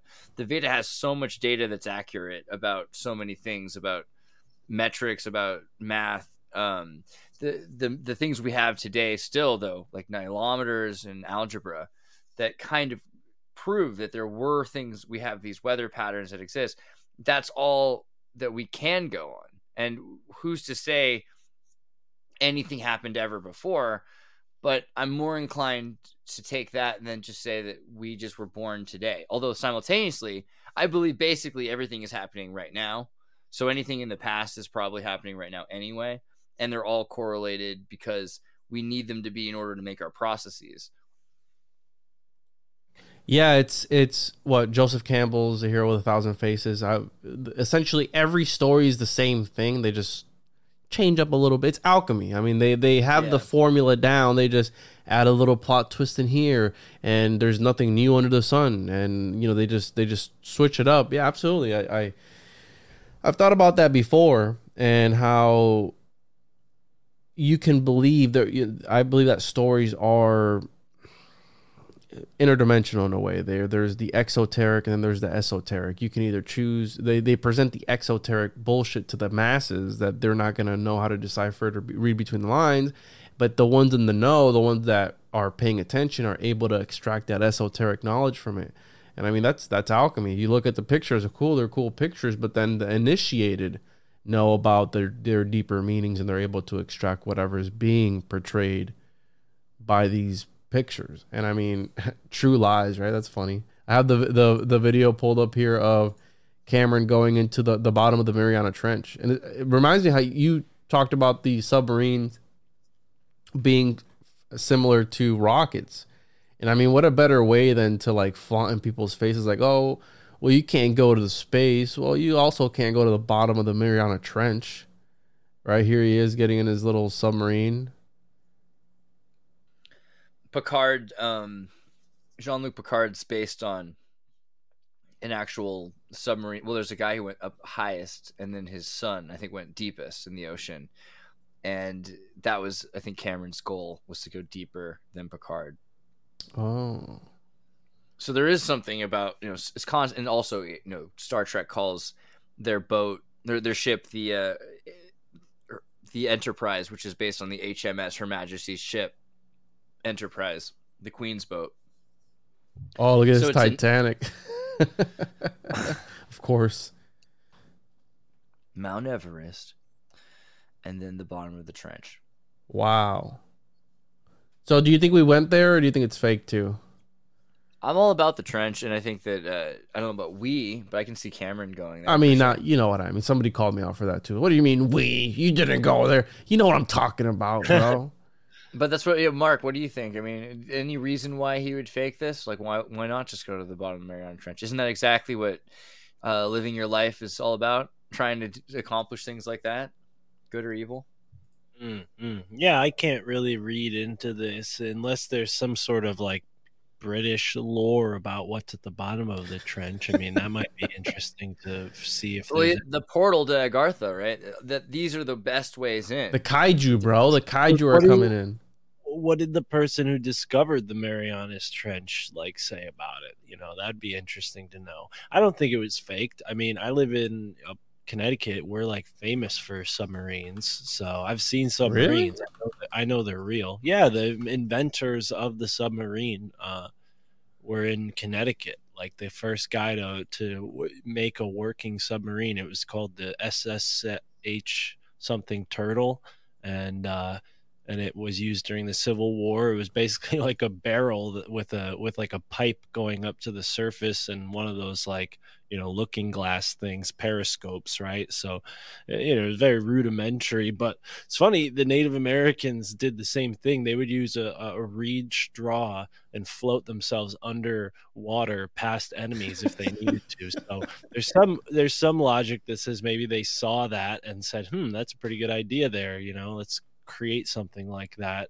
uh you know so anyways yeah the submarine base in connecticut at groton is like you know i don't know probably leading in submarine technology in the world so So I'm looking here. So it was discovered, sounded during the Challenger expedition in 1875 using a weighted rope which recorded a depth of Right there, Challenger in 1875. So Challenger's got to be this uh, HMS, probably. Yeah, an HMS style boat Her Majesty's ship style boat. Oh, So okay, all- I got you. I all got the, you. All the spaceships are named after HMS Her Majesty's ship style boats. Huh. So this guy William Benjamin Carpenter. So an uh, invertebrate zoologist and physiologist. So- Is that how I say right? Physiologist. yeah He was instrumental in the early stages of the Unified University of London. Interesting. Okay. So Huh. And then it was under the supervision of this other guy, Charles Wyville Thomson, Scottish natural historian and marine, marine zoologist. He's sort of chief scientist on the Challenger expedition. His work there revolutionized ocean oceanography and led to his knighthood. Hmm. Also, look at Guam. Um, look at the flag of Guam when you have a second, because it's very, it's just north of the Challenger um, dis- discovery spot, and the flag is the. Uh, Where most- is look at this. Trench? I thought it was near England. No, No, it's it's, it's in- near the Philippines, and this is also why the Philippines wars were so important. You guys know, of course. Did we talk about this? How they the the um, mock Battle of Manila. No. We'll have to talk. We'll do that in a second. So let's start with this. First, off, we'll look at that. We'll go back there. So this is important. Basically, okay, go back one more picture to Guam's flag again, and just look at it really close because it's hard to even really think about it. But look at that any picture here. Zoom in on it. Look at that vulva ellipses and trench that goes down, right? And the boat that's going down, right? So this is a pretty interesting flag. And it's a military territory of the United States at this point. Okay, now go back to that picture again of the Philippines. And you can see this is a A, it's a key location in a major spot. B, you have these spots where things open up and you have a trench that goes so deep. And then on the other side of the trench, the waves hit, I think it's probably like 100 feet Whoa. so the wa- it's so high to so low that it causes tsunamis and huge waves constantly. So it's also a major surf spot, but it's al- it's also a major spot for fishing and there's just all sorts of crazy stuff that happens there. It's also very close to Japan's um, Devil's Triangle. Yonaguni um, pyramid Yes. Atlantis stuff. Yeah. So this is the this is one of the major spots. This is the other Atlantis. It's not So- Atlantis. Is this like analogous to the way like they say Atlantis is in the Caribbean around where the Yucatan Peninsula had like that asteroid impact, right? What's whatever the Mm. crater down there in the Caribbean is. Like we kind of have two, we have a, a pattern here where like ancient civilizations are near these like crater areas or these chasms. Like maybe something they did opened up the crust of the earth, or maybe Right. that, that that was the cause of their downfall. You know, this So, is this is yeah. natural. You think Yeah. Absolutely. Well, because otherwise that'd be racist. Because then you'd be saying indigenous people know how to build stuff. I guess that's what you get in trouble for now. But um, basically, when you look at the Mariana Trench or some of the other trenches, you see this. Okay, they're 11 miles deep. Eight is it 11 kilometers deep? Eight miles deep? Eight miles. And if you look seven? up- Yeah. yeah, look up the Soviet Union deepest trench, or type in newest deepest trench in the world. There's two different ones.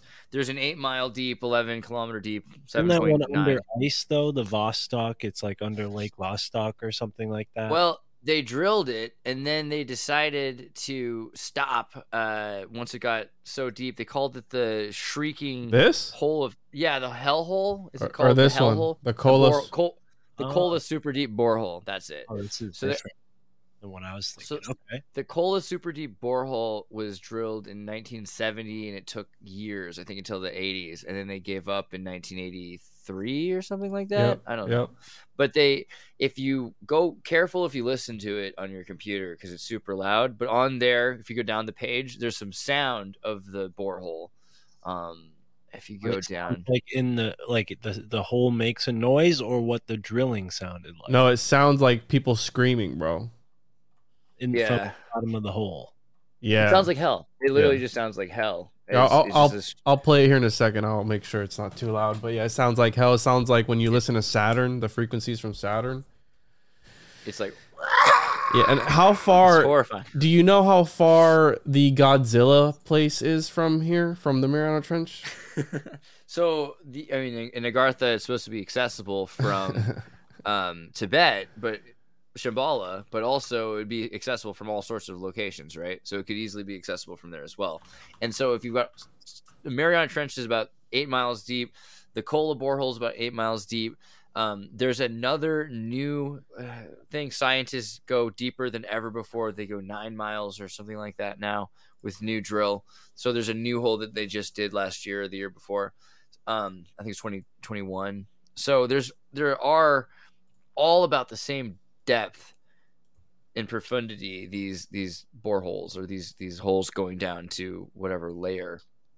And that makes me think yeah there's probably about 11, 11 kilometers down access perhaps to someplace. We've seen on bbc and npr the biggest sea in the world the biggest ocean in the world the biggest lake in the world they're all subterranean they're all underground. And there's even places where there's just sediment that's super saturated where it's basically like dirt or mud that but do and there are things that are living in extremophiles at 500 degrees Yes. uh, living in mud. So things are down there. We know that it could be all kinds of crazier things than that. The stories are that that's where people lived during the reset. It's worth looking into. Yeah. Where does Godzilla come from? He comes from the bottom of is it the Pacific Ocean somewhere out there? Because I know it's a set of islands where they were exploding. It totally depends on which version you're talking about. Um, but yeah, is it supposed to be off Tahiti? I don't know if that's just the 1997 version or if because there's also when Hiroshima happens. Yeah, right here with the the first movie is Hiroshima in 1950s. Um, oh, but this is more like Reign of Fire. I think the original is he's awoken because he's been asleep for a long time. Then they got into radiation. They said, "Wow, really? The radiation could have caused this smaller thing to become larger." And then you've got the idea that he's actually a super prehistoric creature again, the way it originally was. Whoa. They, did we lose you, Xirtus? Uh, they don't want us to know about the Godzilla, bro. This is Well, what's interesting is I was just talking about uh, Skull and Bones yesterday with uh, author Kris Millegan, and he was talking about how you know oil and the scientific uses of what they called rock oil at the time that led to petroleum. Uh, you know, th- this is all coming from the same people that basically studied the dinosaur for the first time. That's where that whole fossil fuel connection possibly comes from.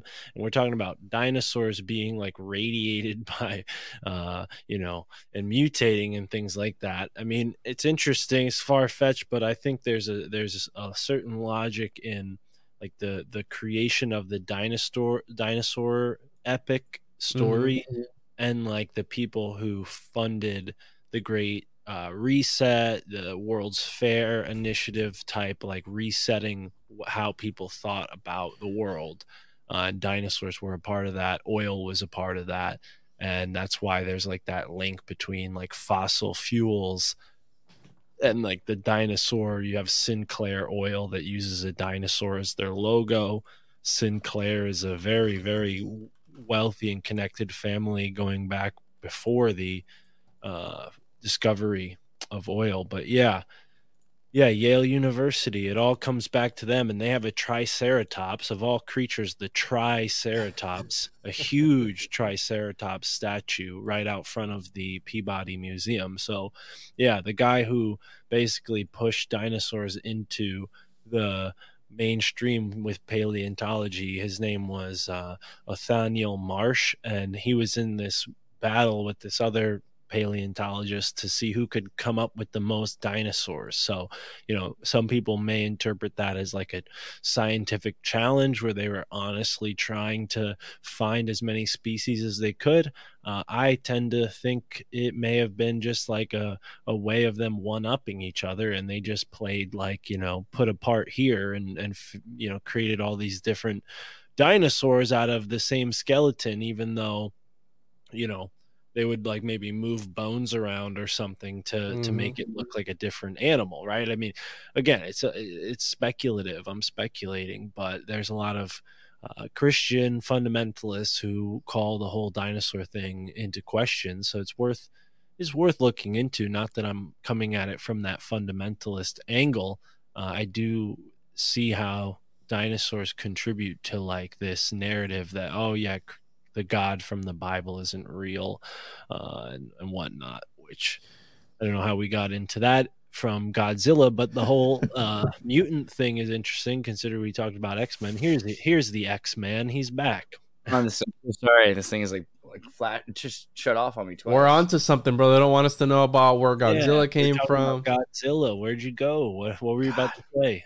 But yeah, they brought him back the the Reign of Fire idea that a thousand years goes by where this beast sleeps and then rises, and there are other titans. It's a titan. There are other titans like Mothra. Very which is a giant Lovecraftian. Yeah, exactly. But not necessarily evil. See, Lovecraft always has not always, but kind of all, is leads towards a negative view. My Mothra favorite is not just a negative. My favorite one of Lovecraft is when he, 'cause he was super racist, uh, where the monster Right. was the black person. Like that was like the big reveal. It's like, oh, he's black, boom, and then they. That's kind of my point. Yeah, it's Yeah. like Freud. There's some issues with Lovecraft. A I'll hundred give it that. percent, hundred percent. Yeah, but th- he he latched on to something important, which is that beyond the veil, there's something that's unseeable. It doesn't mean it's ugly. It doesn't have to be. We often assume that it's important that we warn people because you're kissing the corpse bride beyond the veil. So you want it's the Zohar. You want to make sure that you're not just going into this expecting it to be perfect. Um, you can't always get what you want, but if you try sometimes, you just might find you get what you need. That kind of thing. But yeah, so Godzilla, a lot of these titans, they're trapped for a thousand years at a time by some sort of a superhuman, whatever Athenian Hellenistic, transhumanist, superhumanistic character, whichever civilization has, the Jesus of that time, or the Hercules or something of that time, um, has to trap it. And then eventually it comes back, and that's that's what Reign of Fire was. Reign of Fire is such a terrible movie, but at the same time, it's not because it's it seemed so ridiculous, and now I think the more ridiculous a movie is, the more true it probably is. Because they're, they're like, who came up with this? This is such a terrible story. Probably just because that's just what really happened to people, and they're just reciting it.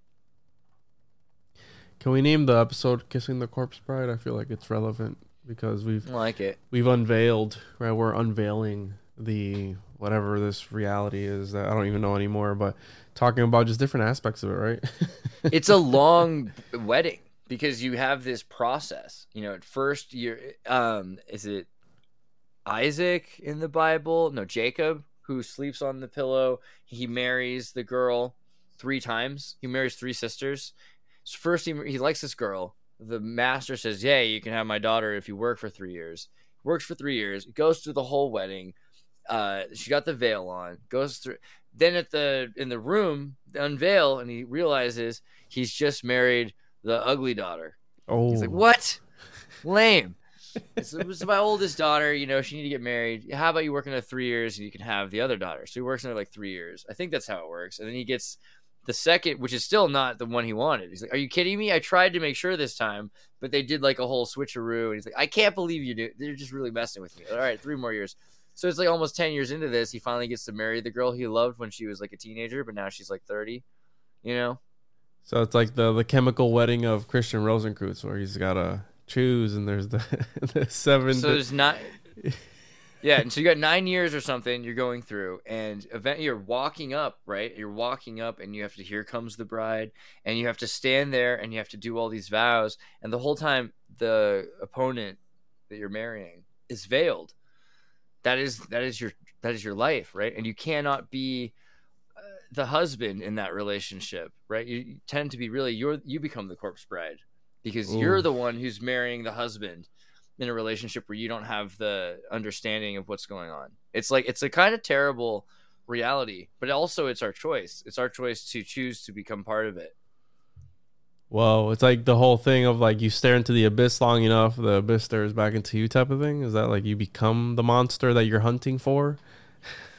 That's that's another thing that can't be escaped. Think about everyone who's ever tried to stop the conspiracy and stop the elite and how they always become the thing that they hated or or something worse. But uh, you know, Che Guevara or something. It's not a great metaphor, but people that were like, "Oh, I have to stop the elite," and then they become the dictators. That's what we all do, or the woke becoming the fascists. It's just It's like Bernie stopped saying we got to get the millionaires because he's a millionaire now. He's he's one of them. He's Yeah. one, one of the elites. just don't tax people with two lake houses, right? Yeah, yeah, yeah, exactly. Wow. Okay, so where do, where do we go from here? Because we talked we talked about magic, influencers, AI, alchemy, homunculus. What are you working on over there, Mark? I, I just uh, stepped away, so I'm trying to figure out what you guys are talking about. I'm I'm working on a lot. If you're asking me what I've been doing lately, I gave a few tours this week around New Haven, which was cool. Nice. So that's what I've been up to. you have That's legit. what's that called? Psychogeography. There's another one that. Hmm. So Yeah. Tortaria. That Tortaria. no, I'll tell you which one I'm talking about right now. Hold on. I'm still hung up on Planet of the Apes. Uh, what what about Planet of the Apes? I mean, Environmental psychology is what I meant. So environmental psychology is branch of psychology that explores the relationship between humans and the external world. No, that's not that's not that one either. Hold on.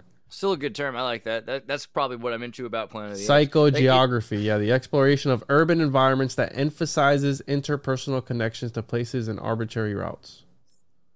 That's legit. Huh. I've So- thinking about Planet of the Apes because it came out in 1968, which is the same year that 2001 came out, and the fact that you've got the chimpanzees and they're banging on with the head in front of the monolith. so there's a definite correlation between the two movies. And Charlton Heston, who is Moses in the Ten Commandments, is now with the chimpanzees, and he's letting my people go. Get your hands off me, you damn dirty apes! And his line is, "God damn them all to hell." But it's rated G because even though it came out two months after the censor board came, he said, "No, no, no, I'm not cursing. I'm literally just asking God to damn these people to hell for what they did at the end of the movie." I'm like, "Oh, okay, that's cool." But the whole thing with humanity could lose what makes it essential, what makes it prime, and that we could become mm, uh, animals again if we're not taught, while something else could be uplifted, something else, any other species could start to evolve. And I think this is another unanticipated thing, just beyond like AI and transhumanism. With technology, eh, right now they're able to record pigs and understand what they're saying. What? AI can record it, use a recursive neural net, understand what the different swine calls are and the facial expressions of birds and the chirps and everything else of other animals. And we're at the verge of embed- ambassadorial communication with animals, right? To understand with and communicate with them directly. Xirtus, That's- you always you always do this, bro. You always throw some crazy ass thing, and then you just like gloss over and you just keep on saying. The, so, hold on, I have to look this up. So you're, you're talking about Planet of the Apes, 1968, right? And a 2001 Space Odyssey, also 1968. They might be I'll in the the I'll send you the link here also to the pig calls um, article. might be in the But same yeah. universe. I think they are in the same universe, and they're also the fact the fact that they came out in the same year. They're in the same public audience's subconscious, which is more important, right? They are Oof. in the they're in a more physically real universe. Oof. Yeah, I like that. I like that a lot. And there's a sequel. There's a number of sequels that people don't think about, but the sequel is Beneath the Planet of the Apes. Beneath the Planet of the Apes. Yeah, the sequel is where they go out to the Forbidden Zone, where they find that humanoid Whoa. psychics live underground. What? I never. I've never heard of this one, bro. it's freaking nuts. So there's a there's two societies going on, and the apes are dealing with it. And so maybe we don't realize the apes aren't the apex of the earth. Maybe they still are, just the ones that are running the surface that are kind of sheep keeping the regular humans, like the Morlocks and Eloi and the Time Machine. Eleven. But that Is- uh, more than 11 months old. I'm sorry. Yeah, just continue. Oh yeah, yeah. There's ton. This has gotten so much crazier since here. I mean, they're able to tell pigs where to go, convince them in arguments. I mean, it's imagine convincing a pig. It's just out of control where we're at with this. Whoa. Okay, so back to this planet. of the Apes. I'm gonna have to. I'm writing these out down because I got. to I gotta watch this. I, I know. I'm. I've seen 2001: Space Odyssey so many times. I mean, and Right. the and the follow up too. exactly. So the context of 2001 with Planet of the Apes is the thing. Planet of the Apes really, I hadn't thought about its connection to it before, but it is. It's very, it's very much about it, and about as the man is becoming the star gate, or he's becoming the star child. He's transhumanizing at the end of 2001. Um, the end of that scene kind of feels like the beginning of Planet of the Apes, where he's put into this uh, holy mountain Jodorowsky like trial, which is this monkey trial, right? And from it, he realizes so much, but it's cut off at the end, so that the next movie you find out that there's a deeper Anunnaki or human cannibal civilization that is superior and has learned to not need to speak because they become psychics. So they're so far advanced, but they're probably also evil and cannibalistic. So they just let everyone do what they do on the surface while they control it from under the foundation. Which, if that's not literally about Agartha, it's at least metaphorically true about our status quo. But it also might just be true, which is interesting. There might just be underground that there really are some this is what mythology tells us something survived these resets and might be able to do it while we keep getting sunburned every time The guy from Florida talked about.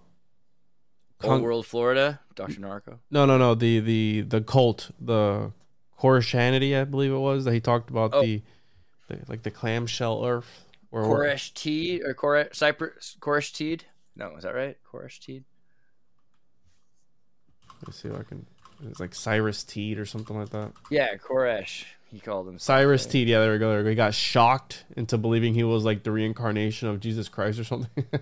right but there's some that even that starts to make sense the idea that we're inside out and that this is the surface uh, of the inner crust and that the hyper resolute density at the center is like a black hole that's holding all the data sort of similar to how you zoom in on google maps So you know, I have a book by by this guy. He wrote a couple of books, and one of the books he talk they talk about at this at this compound that they had in Florida, where Henry Ford and and Edison and all these guys would go there and meet up. right That they were trying to make a homunculus there. right and it's in clear it's in clear channel right where scientologists ended up Yes. taking over since then Yes. So it's like hinting at some sort of energetic thing or whatever is going on, pointing exactly at that. So, okay, wow. Yeah, I'm still Man, kind of. I wonder about I wonder about Ford and magic a lot actually, because one of the uh, early Mandela effects that's in Illuminatus trilogy is like Fnord, right? So f- the idea that Fjord or something that Ford used to be spelled with a J, or they in the book it's Fnord with an N, but that's a subgenius kind of joke of it. But some people remember it being spelled with a J, or they remember there being kind of an accent over the O to the R that's kind of gone now or something, and a lot of people feel that in the 60s that there was that change so which is interesting around the cuban missile crisis nuclear and all that other stuff so the the Henry connection to Florida because Edison and Henry Ford were boys and they were here in Florida. and they were they were these dudes were alchemists. All right, they were alchemists and I say this because yes Edison had a whole laboratory which you can go visit in in Florida. You can go edison's visit. made so underplayed because nikola tesla we, we've actually made it look like we shouldn't even look into edison and if you look into his direct energy uh direct current and motors and his, his actual alchemy it's pretty He impressive w- dude, he was trying to extend his life. That's the elixir of of eternal life. He was trying to find it because he was sickly. Also, Henry came down. Firest- Firestone was with them as well. These robber barons were doing this this road trip around that. Narco Longo's done a video on that, but I've talked about the Henrys of Florida. There's like I want to say 13 or 14 Henrys in total. You have Henry Flagler, Henry Ford, Henry B. Plant, Henry.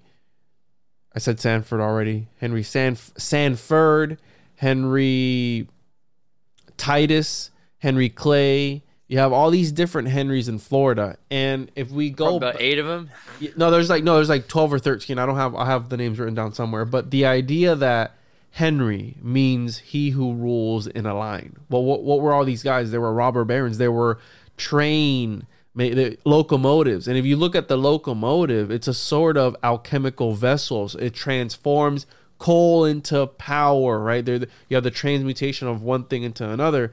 And if you look at Florida, what's Florida? Well, people come here to die, so they're being transmutated to the next dimension. Now, it is Henry, he who rules in a line, can be kind of sort of tied into king, right? A person who rules. Now, during, and I'm drawing from Seshuri's work, Mark, Handprint of Atlas. He talks about how during Atlantean times, a king was an alchemical catalyst, catalyst for his people. Quite literally, like his body, like he would power his people. So it makes sense that the last frontier is Florida, right? And all these Henrys are coming here and they're literally seeding the state into like this sort of almost new Atlantis type of feel to it, right? Like this John D. Rockefeller was Henry Flag or Henry Henry Flagler was John D. Rockefeller's right hand man. He was like boys with him as well. So you have all these John D. Right? That's I always say that people are like, oh, what the fuck does it matter? Oh, John D. So uh, you have the the body of the king serves as it as this alchemical catalyst for the people. Well, if you think about all these boxes in these pyramids and how they would probably lay in there and give up their body, like the Vimanas were powered by what the hmm. chakras of whoever was powering it. So I really the whole Henry enigma to that it was like a, you know a homage to the Atlantean kings that would power their people. And here we have hmm. Edison trying to find the elixir of life. You have the the fountain of youth. They're buying all these springs around Florida and all these things. You know, this, people have talked about this before, but these dudes were 100% alchemists. Firestone was trying to grow rubber trees here in Florida. They had they had impl- they had implanted all these trees from around the world, trying to do what? Trying to do something. I mean, they're, they're doing something. At at Ponce de Leon's spot for the Fountain of Eternal Youth, right? Trying to find the the eternal youth. That's, Which this is where Xirtus, yeah. hear me out. Hear me out.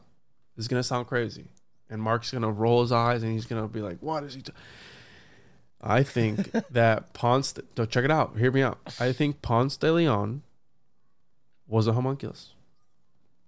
Why do I say this? What? Oh, what fucking evidence do you have, Juan? Well, if we want to follow alternative history, there's the lure that Christopher Columbus or Crystal Ball Columbus was actually Count of Saint Germain, Mark. And we know that Juan Ponce de Leon and John D both met Crystal Crystal Ball Columbus. So what is part how tall was uh Juan Ponce de? Oh, he was like five feet. Okay. They don't know exactly when he was born. Okay. And also, what's part of the homunculus lore? Well, finding treasures. And what was he trying to find? The Fountain of Youth was was a treasure, a relic of some sort, this weird mystical thing. And also Juan Ponce de Leon, the Pounce of the Lion. I mean, that's an alchemical, right? The lion, the green lion eating the sun. If that's not alchemical, then I don't know what is. So I think that he was some sort of either homunculus. And if you look at David Miscavige, whatever his name is, the dude's five three, bro. Look at Tom Cruise is super short. Kevin Hart is super short. I think that we are being run in this world by homunculus. There, I said it. David Miscavige. I'm just gonna stand over here just so don't get me in trouble. oh man, no, I was listening I'm to the, kidding. the last podcast on the left, and they were talking about Scientology. So I mean, here's my thought on Ponce de Leon. Did you see the new Jungle Cruise movie? Disney's Jungle No, I didn't. movie? So Dwayne Johnson, The Rock, stars as the homunculus then, by all accounts. The deal is he's this Jungle Cruise guide, and he takes you to find the like is it the Scold City or the Fountain of Youth or this chalice? Is it the uh I forget. But once he's down there, you find out he's actually been there for 500 years. He came from Portugal or Spain or something as a don't ruin the movie Explorer. for us, Xirtus. Ugh. Exploitation of spoilers. I'm sorry, spoiler alert. You'll have to put that there. Spoiler alert. Corpse Bride. Um, that's wrong movie. Prince, thi- this movie, this is the what? this is the thing. It's actually based on some real people, and I think there's actually some truth to this idea that somebody gets to this immortal place, they become immortal, they don't want to be immortal, and they try to die until someone else can take away the curse from them. Right? That's no, they the- pass it on to the person that takes it away from them. They trick them. It should them. be like in Indiana Jones, like Indiana Jones should be stuck there, like with the cup. That's the way it should have worked, basically. Yeah, he passes it on to the next person that that helps them get rid of it. So it's like, here, you take this curse, and I'm out. Yeah. But also, part of alchemy is that when you m- create the magnum opus, you are able to live forever. You're able to step outside of space and time. So it's like the light from this thing happening transforms your DNA. You turn to a, a what Jay Weidner calls a homo luminous. So like this next evolutionary step of mankind that they're trying to stop us from. They're I trying. mean, that makes a lot of sense with the Veda, right? Like the gods have these homunculus, which are the populations that then, when they die, their whole soul and collective experiences go back to the top experience. Which is why also it doesn't matter if you remember anything because you're just a vessel for the experiences for the main Oof, process. Damn. We are all homunculus. bro. I think that's gonna be the title of the episode. We are all. Now, now I saw Mark smirk. There is Mark smirk. There it was. Oh, I had, He's li- to sneeze. I had to sneeze. That wasn't. The... He's like, not me. I'm not a homunculus. no, he's a Nephilim. He's like 13 foot tall. You have red hair too, Mark. All right, yeah, dude. You're. Hold on, hold on. I'm gonna hit the button, dude. I have a red, red beard, not hair. I have I have little red hairs too. Um, so what I was gonna pull up, I was gonna pull up the video of me in Old World, Florida, at the Flagler Mansion that we took. I took a video of him, and he, the the, the one of the biggest trees. I think it's a, I want to say it's a kapok tree. I want to say hmm. Baobab, so. the baobab tree. So it's a giant kapok, yeah, kapok tree next to the Whitehall. So here I am recording with Narco Longo. Kapok tree. Yeah, I saw giant, a different post about baobab trees, which are from Africa, and mysteriously there are a few of them in Florida that are really old. So they they wonder how they got there. this is the oldest house in Florida, I think it was, or something like that, or in this county, or in Palm Beach, maybe. Could be wrong on that. How old? I forgot. I we went up to it and I look, we looked at it, but I didn't record anything. So this is the tree. Dude. It's giant when you when you stand next to it. Over the fence, No, you can't go over the fence. They put up a fence here. Yeah, it's Yeah, yeah, it grew over it. Yeah, going over the fence. Wow. this thing is massive though, dude. Graded the fence. How old is that fence? How long did it take for that root to just absorb the whole fence like that? Jeez. I think they might have built around it, Mark. I'm not sure. Maybe I got another angle. I Oh, don't know. maybe if- yeah, maybe the fence goes like right up to it. who Wow. knows? These people started. Fence. Wow, look at that superstar. I know. He gets it. He's the he's he's Mr. Hollywood, Florida down there, dude. Yeah, he's a celebrity. He's he's he's a he's a he's a eccentric guy. I mean, he's he's. I love I love- Narco. I love Narco. Yeah, He's- dude, Darker Knight was great. So yeah, we, we we went there, and there's something again about that place, and also I forgot where it was that. I think. Hold on, let me look this up. I think Henry Ford's soul is in some jar or something like that. So Henry yeah. Ford. Yes, go on. Tell me more. Yeah. Oh, so he moved to West Palm Beach. Henry Ford became a, bel- a believer of reincarnation.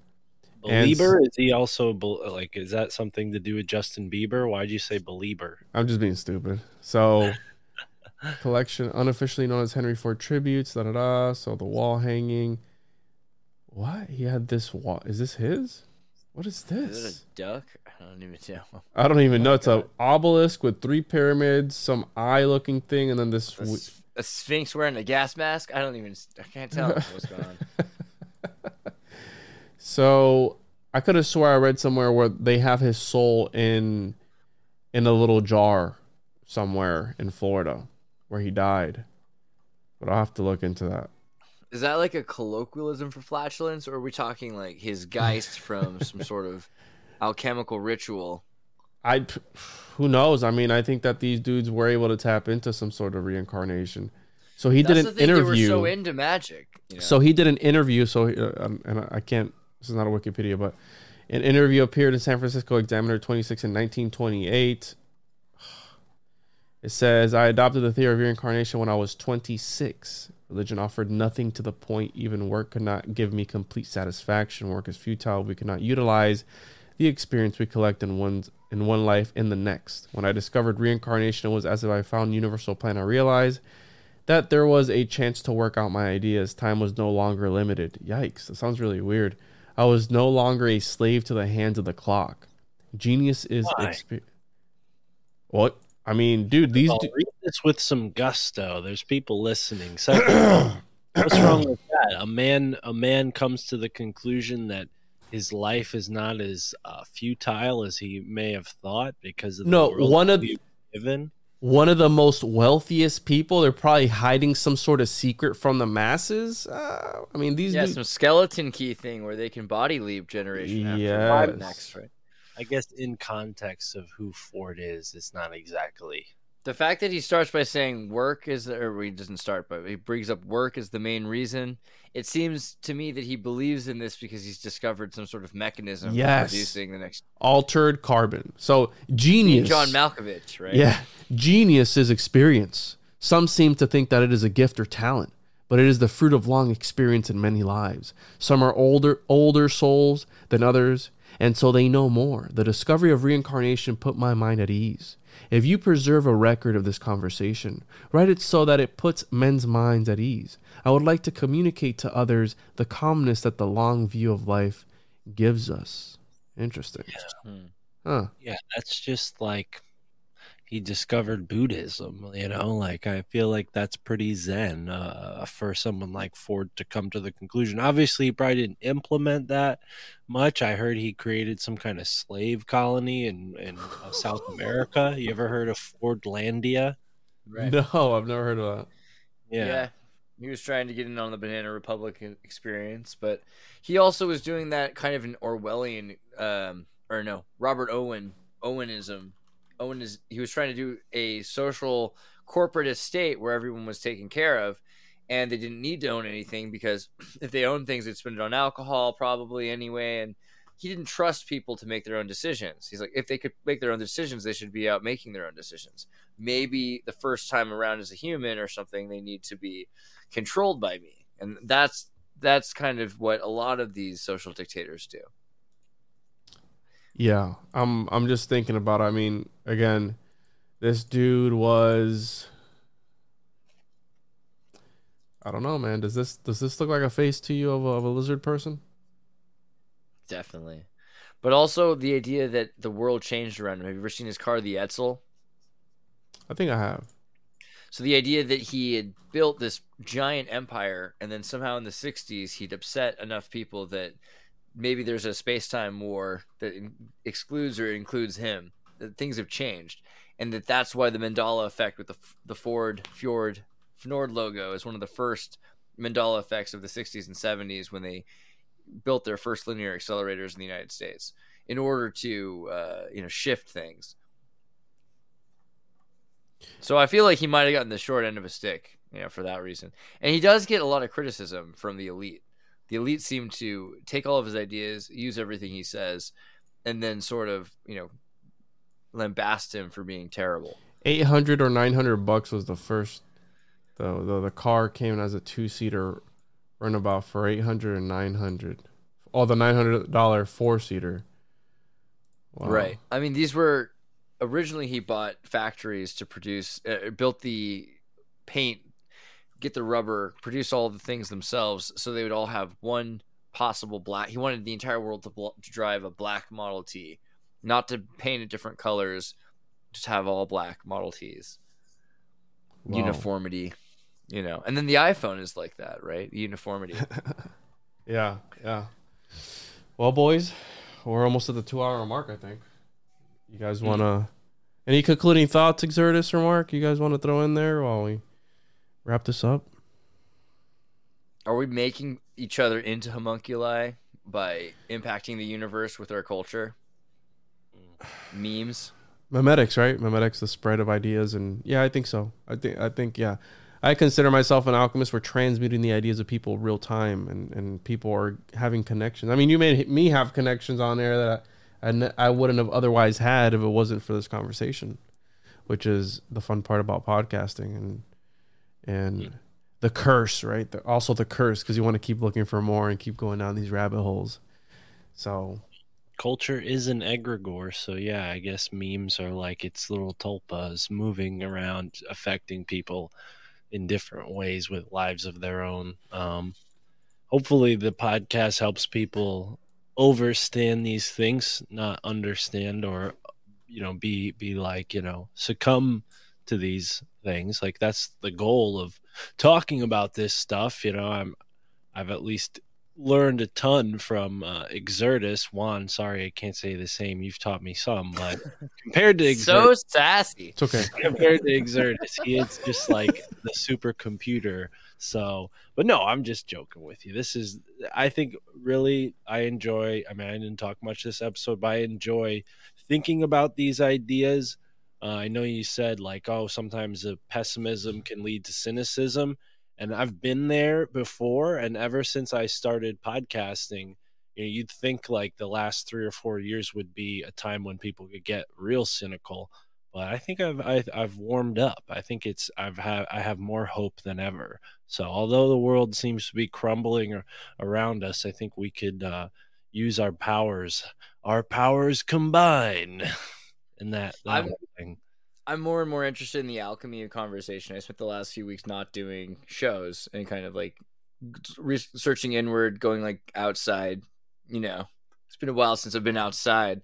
It's negative 20 degrees in Minnesota. So back in, I mean, in California, y- you can go outside. So the more that I spend time thinking about how communication should work and how we can take up these subjects, put them into a certain sort of formula of conversation that allows for each one of us to catalyze new ideas. That's that seems interesting the same way music is. And I want I want to develop that more. I think that that's a format that's not just fun to see. It's also really useful for producing um, like a think tank. And I think that's something that people notice. That's why people watch these kinds of shows. So I'm more and more excited by podcasting because it feels productive. But it's it's not the podcasting. It's just literally we're having these conversations and we're sharing them with a thousand people or thousands of people. Millions of people, millions. Dude, we're gonna get. It's there. going to be with everybody, everybody on the earth. We're gonna get there. We're gonna get there. Yeah, let's plug our stuff. You can find me at the Juan on Juan podcast at the Juan on Juan podcast. I know Mark, you said I say it too fast.